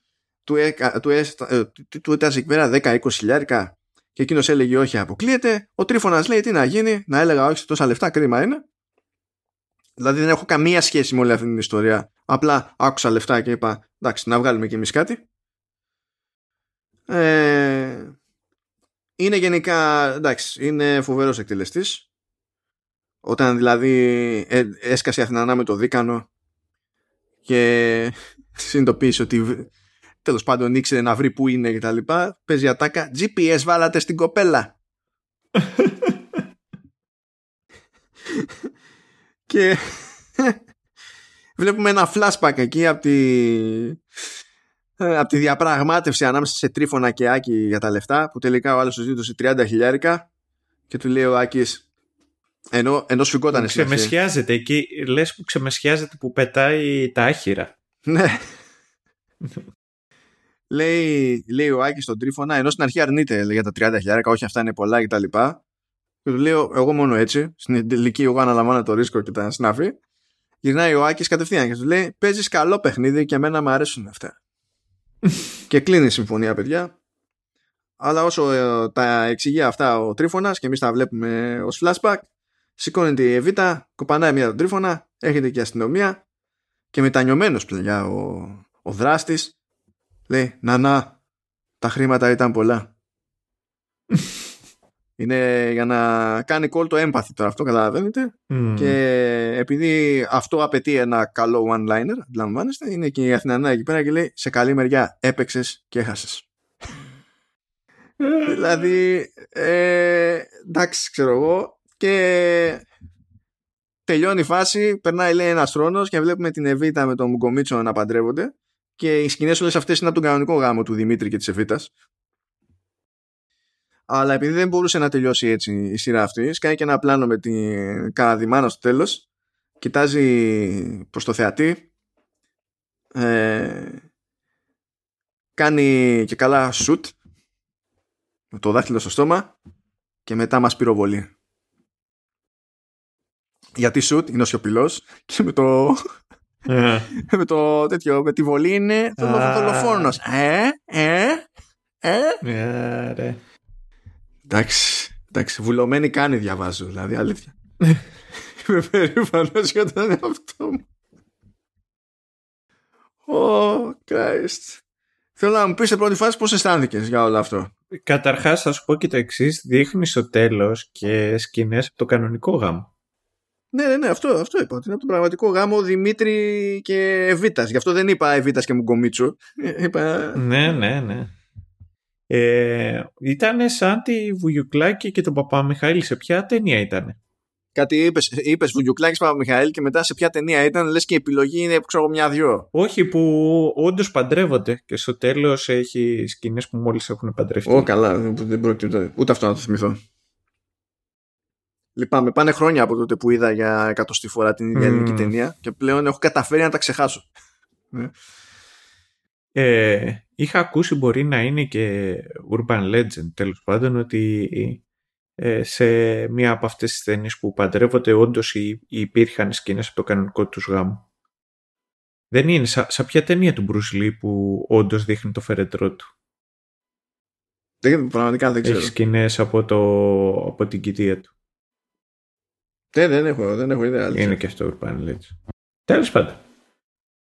Μπορεί να κάνω και λάθη. Πες μου, Σταύρο, απλό σου. Απλό σου. Ε, λοιπόν, τρομερή ερμηνεία του Δημήτρη ο οποίος ε, ασχολείται, ο οποίος έχει χωρίσει με την ε, ε, Εβίτα, η οποία Εβίτα είναι ελεύθερη, αν ενδιαφέρεσαι. Με εσύ ή οποιοδήποτε άλλος με ακούει. Και ο Δημήτρης ε, έχει ψεκάζει. Αυτή είναι η βασική του εργασία. Τι είναι ψεκάζει; Έχει αγροτικές, ε, κάνει αγροτικές δουλειές, ε, οργώνει. Α, κτλ. Αλλά το πιο βασικό από όλο αυτό το οποίο κάνει είναι ψεκάζει. Αυτό. OK, okay. εντάξει. Ενημερωτικά. Η, επίσης να πω για όσους ε, το σκέφτονται και μπορεί να περιμένουν περισσότερα έργα από τη κυρία Καραδίμου, η συγκεκριμένη ως ένα σημείο απείλησε ότι το πιο πρόσφατό της μπορεί να είναι και το τελευταίο της. Γέμισε ESD. Ναι.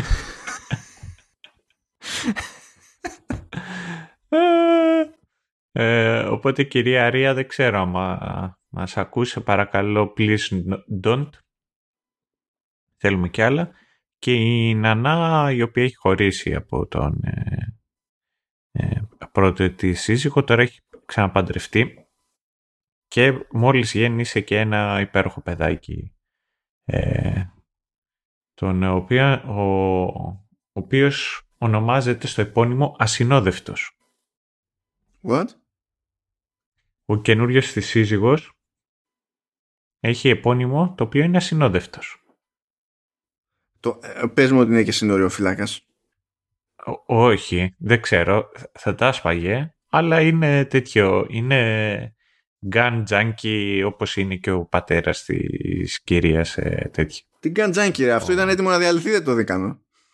Ε, ε, άμα αυτό κυνηγάει ο κύριος. Τι να κάνω. Λοιπόν, ε, τίποτα. Να πω τώρα και φυλακή το στοματί μου, αλλά να πω και τα αρνητικά τελικά της καραντίνας.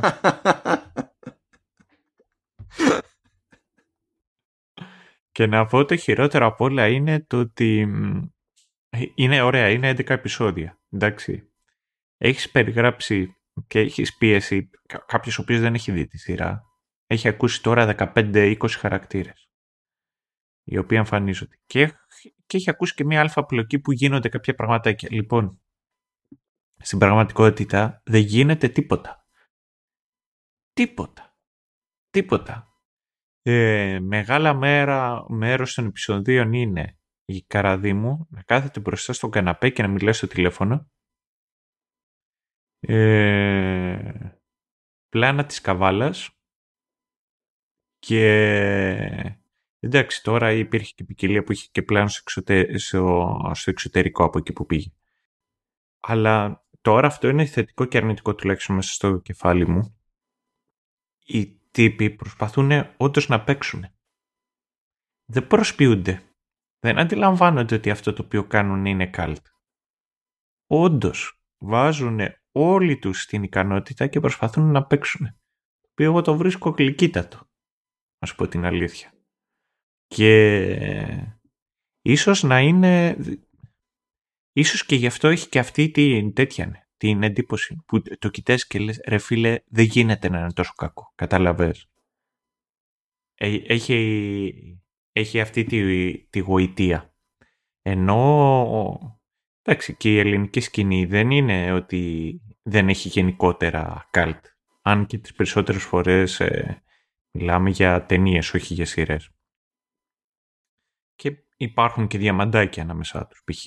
ο Ιαγκόναν ή ο, ο Μεγιστάνας στο Νίντζα. Αυτά είναι όντως legit καλά cult, τα οποία έγινε συνειδητή προσπάθεια ναι, όταν γυριζόντουσαν. Ναι, που ήταν και by design, δηλαδή να καταλήξουν ναι. σε τέτοιο στυλ. Ναι, ναι. Ε, ενώ η καραδί μου δεν είναι. Όντως το προσπαθεί. Ε, και τώρα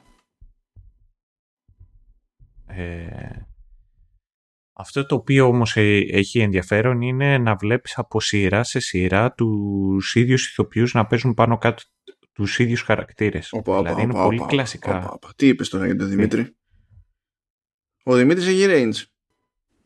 Ο, ο Δημήτρης εδώ πέρα τα έδωσε όλα.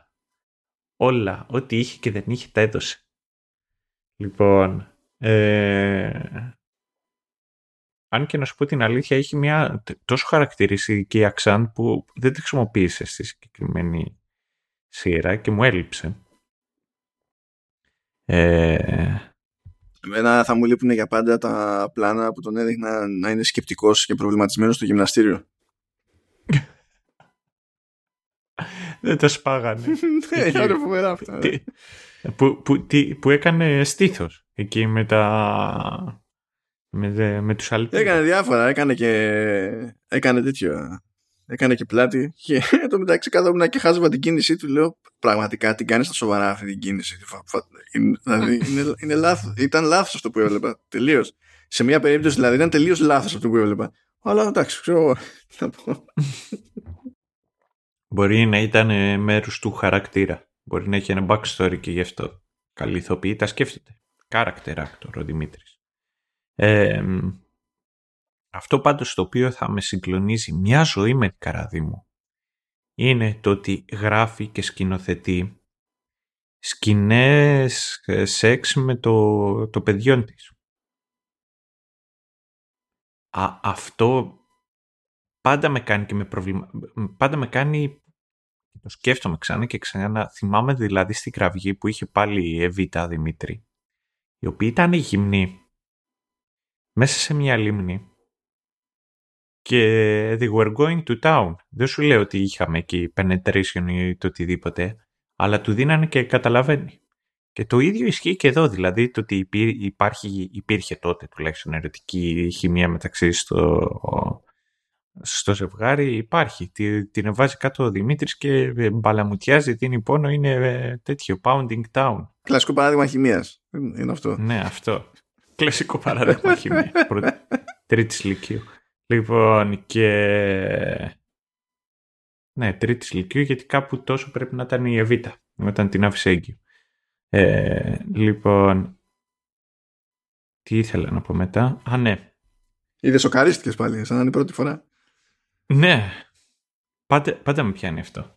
Ε, και μου αρέσει αν παρατηρήσεις τον, ε, το Δημήτρη στις σκηνές εκεί του σεξ που κάνει τη κλασική κίνηση πιγκουίνου που κάνει ο παπακαλιά της που σκύβει το κεφάλι λιγάκι μπροστά σηκώνει τους ώμους προς τα πάνω εκεί το κεφάλι μένει ακίνητο και κουνάει όλο το σώμα και χτυπιέται αυτό το κάνει και ο παπακαλιά της σε, σε, σε αυτά τα σεξ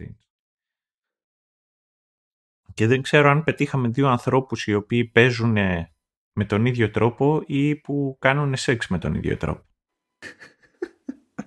λοιπόν, αυτό. Εμένα μου αρκεί όλη αυτή η πρόταση. Είναι ο Δημήτρης που κάνει σεξ από τον πιγκουίνο όπως και ο Παπακαλιάτης.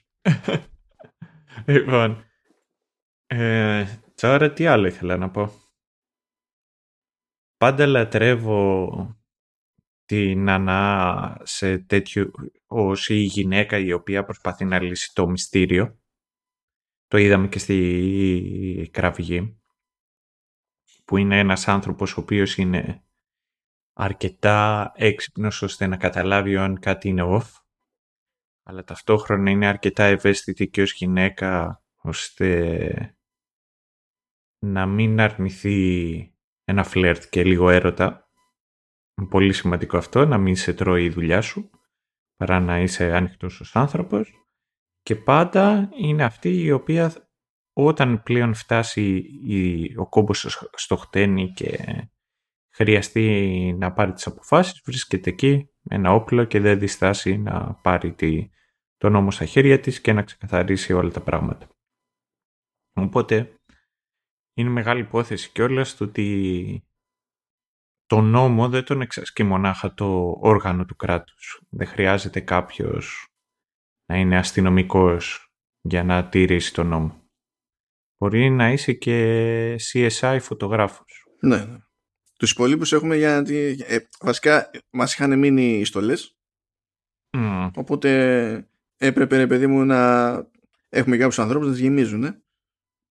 Αλλά στο day to day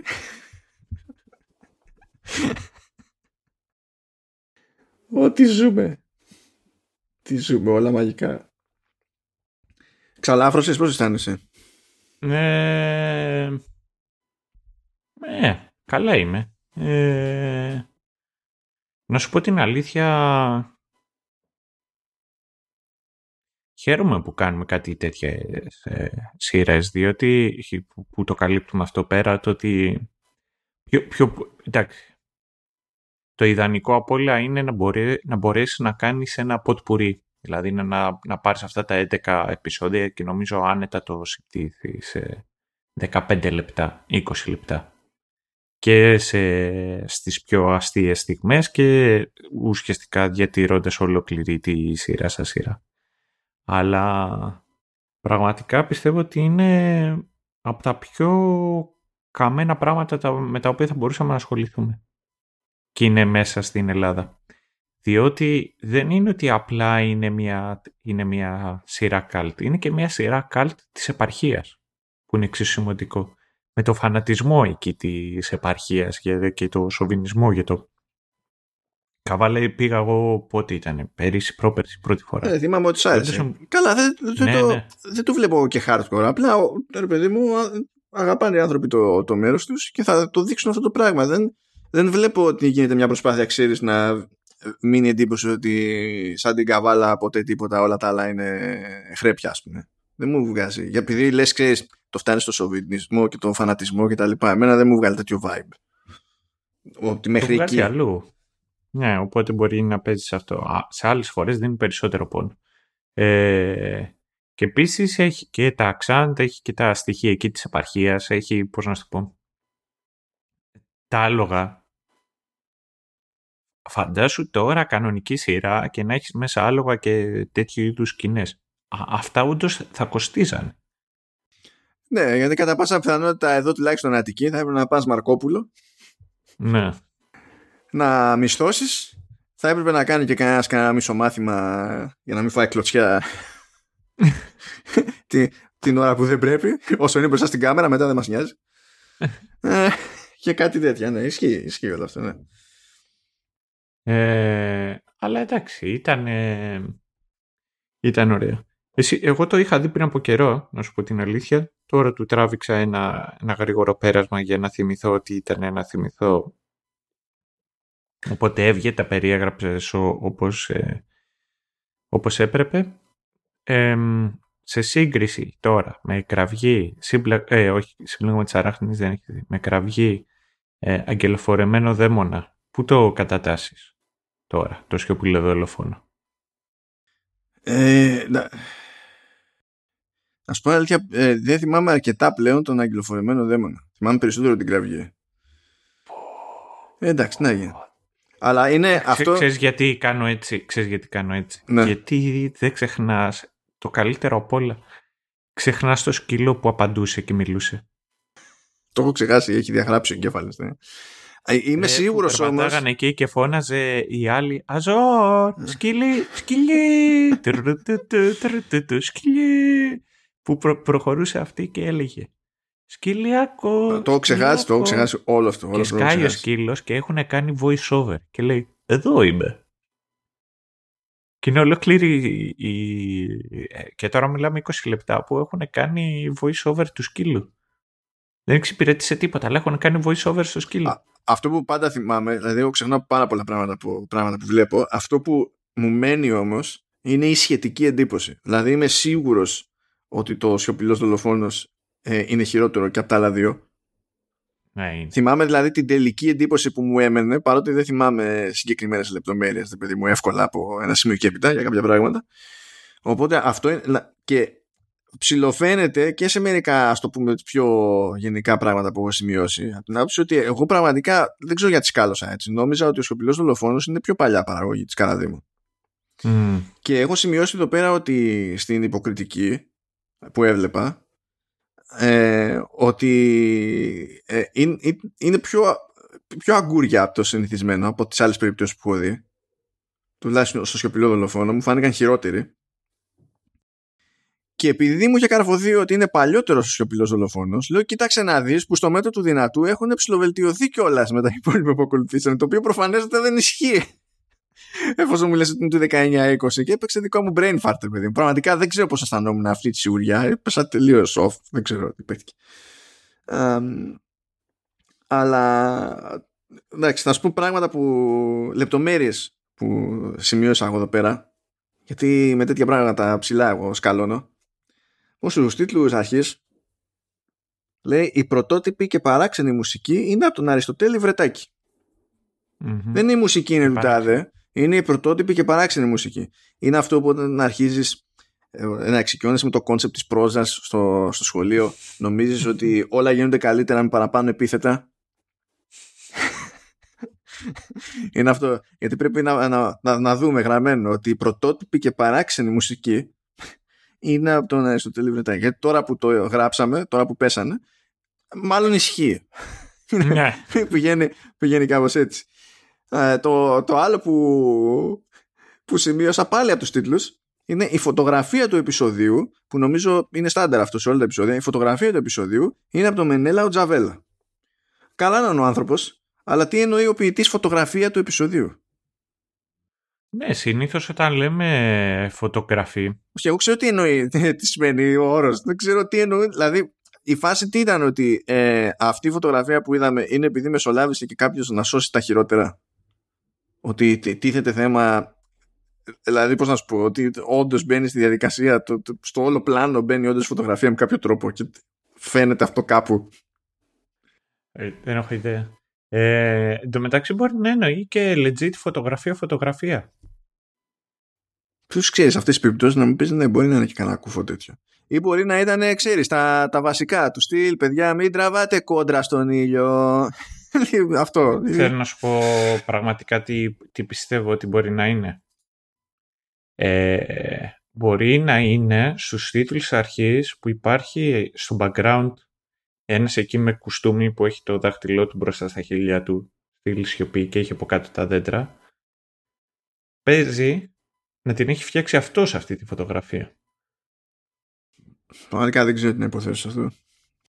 Αυτή η, φωτογρα... αυτή η ωραία και παράξενη φωτογραφία Άμα μιλούσαμε για άλλη παραγωγή, θα έλεγα ότι εντάξει, αποκλείεται. Είναι, παρα... είναι παρανοϊκό κάποιο να ισχύει αυτό, να, να εννοεί αυτό. Αλλά επειδή μιλάμε για τέτοιες προσπάθειες, δεν μπορείς να είσαι σίγουρος ποτέ. Όχι, δεν μπορεί. Um, τι άλλο. Α, έχω σημειώσει το αγαπημένο μου όνομα, τους συντελεστές. No. Τιμόθεος Τιμοθεάτος. Αυτό τα σπάει, όντως. Αυτό είναι το. Ναι, εντάξει. Είσαι μούρης. Ναι, ναι. Είσαι μούρης. Δηλαδή, πώς να σου πω, αν είσαι και στη φάση που καθαρίζει σαρδέλα, είσαι πάλι μούρης. Γιατί είσαι Τιμόθεος Τιμοθεάτο. Ε, Πολύ καλό. Και δεν το έχει κάνει τίμος. Όχι. Τίμος, τίμο. Εκεί που θα μπορούσε να το έχει κάνει. Όχι. Είναι Sky με full force. είναι taking names and kicking asses κατευθείαν. Σκέψου, σκέψου. Σκε... Μιλάμε τώρα πώς θα σου σκάσει οποιοδήποτε, θα σου πει, ε, θα συστηθείτε, ξέρω, θα πει χάρηκα Τιμόθεος Τιμοθεάτος και όποιες και να είναι οι συνθήκες, η κρομοστασιά, το στυλ, η φωνή, το κόμπο, δεν έχει σημασία ποιο θα είναι. Δεν υπάρχει περίπτωση να μην επιβιώσει από αυτή τη, τη, τη, την απλή πρόταση έστω μια, μια μικρή δόση δέους. Είναι αδύνατο. Mm. Είναι αδύνατο. Αυτό έχω να πω. Αγαπημένο όνομα. Α, και το εντάξει για να, για να πω και εγώ κάτι καλό από την άποψη της προσπάθειας είναι ότι έκανε, φαίνεται δηλαδή ότι κάνει συνειδητή προσπάθεια να σκορπίσει τις υποψίες σε διαφορετικούς χαρακτήρες ώστε να μην εστιάσει ο θεατής κάπου συγκεκριμένα. Και αυτό είναι κάτι προφανώς έχει δει σε τέτοιες περιπτώσεις ότι γίνεται, έχει διαβάσει ότι γίνεται και ε, αντιλαμβάνεται ότι είναι ένα ε, τυπικό μοτίβο και προσπαθεί να το μιμηθεί ρε παιδί μου κάπως. Τώρα, ότι δεν το κάνει καλά, δεν το κάνει καλά. Και για μένα η μεγαλύτερη απόδειξη ότι δεν το κάνει καλά δεν είναι το πώς χειρίζεται τον καθένα ξεχωριστά. Είναι ότι για να καταφέρει αυτό να οδηγήσει σε κάποιο είδους aha moment, στην ουσία σου σκάει στο ξέμπαρκο ένα άκυρο χαρακτήρα από το πουθενά, απλά για να βγάλει κάθε υποψία σου λάθος, ξέρω, σε αυτή την, την περίπτωση. Παρόλα αυτά, έχει πιάσει ότι παίζουν, ακόμα μπορεί να, να σου πω, και πιο υποσυνείδητα, ας πούμε. Γιατί όλοι μας έχουμε εκτεθεί σε τέτοια μοτίβα. Αυτό δεν σημαίνει ότι δεν και καλά ε, πάμε να τα χρησιμοποιήσουμε απαραίτητα συνείδητα. Μπορεί και έτσι. Αλλά δεν έχει σημασία. Είναι ότι το έχει πιάσει αυτό και το προσπάθησε. Mm. Που είναι κλασικό τρόπου, παιδί μου, σε τέτοια θέματα που εντάξει, αυτό είναι ένα σκάλωμα πούμε, που έχουν ε, οι βρετανικές αστυνομικές σειρές που το έχουν του default. Βέβαια εκεί πέρα το κάνουν αλλιώς. Λίγο, όσο να πει κανείς. Ναι, και το βάζουν ε, και σκάει αυτό συνήθως στο τελευταίο. Σε κάθε επεισόδιο εκεί σκάει στο τέλος εκεί και μια ανατροπή.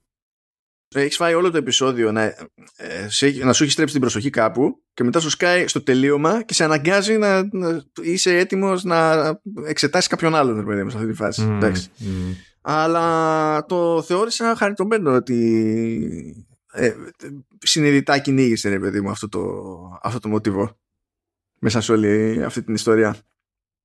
Ε, με το γράψιμο ότι έχεις διαβάσει ποτέ Άρλικη; Γιατί εμένα το γράψιμο τη Καραδίμου μου θυμίζει όντως Άρλικη.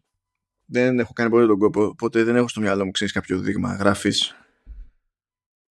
Εμένα μου, κάποια, εγώ όταν ήμουν μικρός ε, καλά, προφανώς και δεν είχαμε ίντερνετ. Και δεν είναι μονάχα ηλικία, είναι ότι άργησε και στο νησί να έρθει πολύ το ίντερνετ. Ε, είχα εγώ στο χωριό μου στο νησί, το υπόλοιπο νησί μπορεί να είχε, ξέρω εγώ, ίντερνετ και από το 6. Αλλά στο χωριό μου ήρθε το 13, σταθερή γραμμή. Τότε ήρθε. Λοιπόν, ε, αυτό το οποίο εγώ θυμάμαι ήταν το ότι διάβαζα μανιωδώς και διάβαζα πολλά βιβλία, μου άρεσε πολύ, ε, μέχρι που αυτό άρχιζε και δημιουργούσε προβλήματα στην απόδοσή μου. Στο σχολείο ή στον ύπνο έμενα μέχρι αργά για να κάτσω να διαβάσω. Και οπότε οι δικοί μου μπαίνανε μέσα και αρχίζαν και μου βιτάγαν τα βιβλία τα οποία διάβαζα και άρχισα να ψάχνω το οτιδήποτε μπορούσα να βρω για να κάτσω να διαβάσω. Ε, και ως ε, έφηβος εκεί που έχουν αρχίσει και ανάβουν τα αίματα ανακάλυψα τα άρλικη τα οποία στην πραγματικότητα είναι ένα είδος soft porno. Ναι, εντάξει, αυτό, έτσι κι αλλιώς αυτή τη φήμη έχουν. Οπότε, ως προς αυτό δεν εκπλήσω με παρότι δεν έχω αγγίξει ποτέ. Ναι. Και έχει πάλι γυναίκες οι οποίες βρίσκονται σε θέσεις ε, είτε, πώς να σου πω, είναι πρωταγωνίστριες και δεν τους συμβαίνουν. Τους συμβαίνουν και πράγματα, αλλά ταυτόχρονα είναι γυναίκες οι οποίες προσπαθούν. Και επειδή είναι γραμμένα και μια άλλη εποχή, είναι και σε επαγγέλματα τα οποία φαίνεται ότι ο ρόλος της γυναίκας δεν είναι και όλος κυρίαρχος. Πώς είναι να δεν είναι αστυνομικός, αλλά είναι βοηθός αστυνομικού; Είναι δηλαδή λιγότερο δυναμικά τα περισσότερα αυτά επαγγέλματα. Και ενώ γίνονται διάφορα πράγματα και παρεξηγήσεις και μπορεί να γίνουν μέχρι και φρικτά πράγματα, αυτό το οποίο επικρατεί πάντα είναι το ότι θα υπάρχει μέσα και ρομάτζο. Το μοναδικό το οποίο διαφέρει ιδιαίτερα στην περίπτωση της Καραδίμου είναι ότι είναι κάποιος ο οποίος διάβαζε Arlequin και μετά ανακάλυψε το Twilight. Που ήρθε η ώρα να βάλουμε τα πάντα. Και έχει πολύ περισσότερο ενδιαφέρον εκεί το, το Supernatural.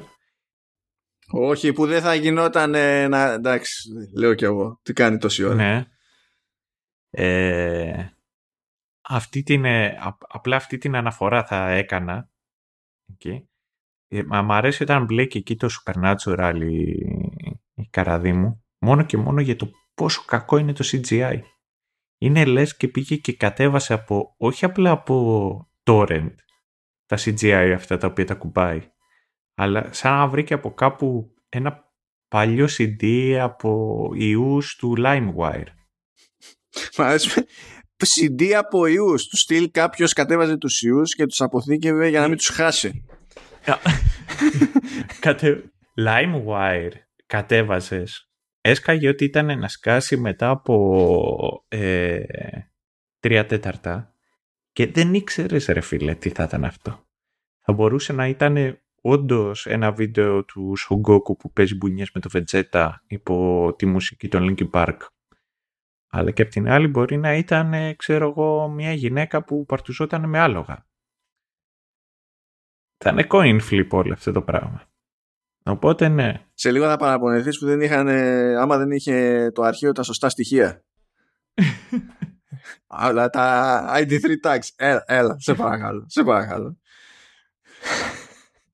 Λοιπόν. Δεν φταίει, δεν φταίει ο πολιτισμός που ήταν μακριά σου. Φταίεις εσύ που ήσουν κοντά στον πολιτισμό κάποτε. Αυτό, αυτό φταίει. Και θέλω, μιας και είπαμε για πολιτισμό, θέλω να σου πω ότι τα δικαιώματα του LimeWire για κάποιο λόγο έχουν πάει σε δύο Γερμανούς και προσπαθούν να επαναφέρουν το LimeWire ως marketplace για, για NFT. Πώς φαίνεται αυτό; Ε, και είναι κάτι που θα δοκιμάσει, όχι νομίζω για αγορά, αλλά κάπως θα μπλέξει νομίζω θα είναι για τη χρηματοδότηση του project. Ε, κά, κάτι τέτοιο θα δοκιμάσουν στο περίπου για την επανάσταση του Winamp. Σταύρο, του Winamp. Τι άλλο θα ακούσω το, το blockchain μου μέσα, αλλά τέλος πάντων, OK. Okay. Ε, τέλος πάντων, μην το παρατραβάμε. Τουλάχιστον εγώ δεν έχω πολλά πράγματα να προσθέσω. Το μοναδικό εμένα το οποίο θέλω να συζητήσω, να αναφέρω και να, να πω είναι το εξής. Από, από όλα τα cult τα οποία έχω δει, αυτό το οποίο όμως προσπάθησε όντως να είναι cult cult και πραγματικά τα, τα έσπαγε και το αγάπησα πάρα πολύ, άσχετο, ήταν το Kung Fury. Αυτό είναι σούπερ. Ε. Και περιμένω εδώ και τόσο καιρό την ταινία που έχουν τάξει που θα παίξει, παίζει και, φυσικά παίζει και ο Χάσελχοφ όπως και στο προηγούμενο που τραγουδούσε και τραγουδούσε κομματάρα. Παίζει ο Φασμπέντερ ο Σκόλτ Μάγνου παίζει ο Σβατζενέκερ θα κάνει το The President Άλλη Και πραγματικά το περιμένω πώς και πώς. Κάτι θυμόμενο ότι είδα τώρα τελευταία στα δελτία τύπου και λέγαμε πως ήταν για την ταινία αλλά δεν ήταν. Είναι ότι βγαίνει το, το Kung Fury Street, Street Rage στο Nintendo Switch. Οπότε γράψε λάθος. Γράψε λάθος. Σωστό IP, ε, ε, λάθος, ε, λάθος βιομηχανία. Medium. Ας το πούμε ναι. έτσι. Ναι. Αυτά λοιπόν. Αυτά. Δεν ήταν ψέμα αυτό το επεισόδιο. Ισχύει, δηλαδή είναι το μόνο σίγουρο σε όλη αυτή την ιστορία. Δεν ξέρω τι έμαθες εσύ από αυτή τη σειρά. Εγώ έμαθα ότι υπάρχουν συνθήκες υπό τις οποίες θα πεις σε κάποιον είσαι πεθαμένος. Είσαι πεθαμένο. είσαι πεθαμένο. Αλλά θα είναι ως διαπίστωση, δεν είναι ως απειλή του στυλ. Είσαι νεκρός. Ξέρεις αυτό το. Όχι, θα είναι διαπίστωση. Του στυλ, just so you know. είναι, είναι αυτό. FYI. Ναι. Κάπως έτσι. Γιατί βλέπω ότι δεν το έχεις πιάσει ακόμη να σε ενημερώσω εγώ. Κάπως κάπως έτσι πάει το πράγμα. Λοιπόν, σας αφήνουμε.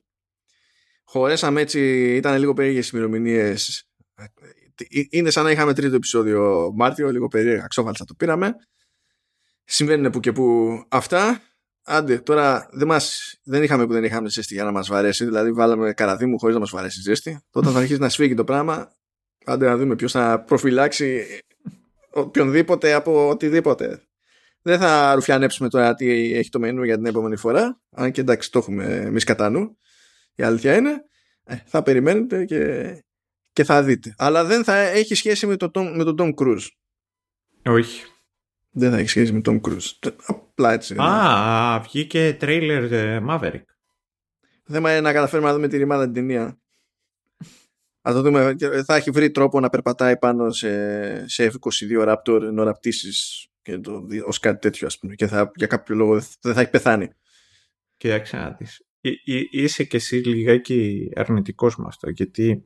Όχι, απλά εγώ λυπάμαι την ασφαλιστική του. Είναι η μόνη περίπτωση στην οποία μπορώ να λυπηθώ ασφαλιστική. Την κάνουμε. Ναι. Καλή χώνεψη. Να είστε καλά. Και τα ξαναλέμε. Bye bye.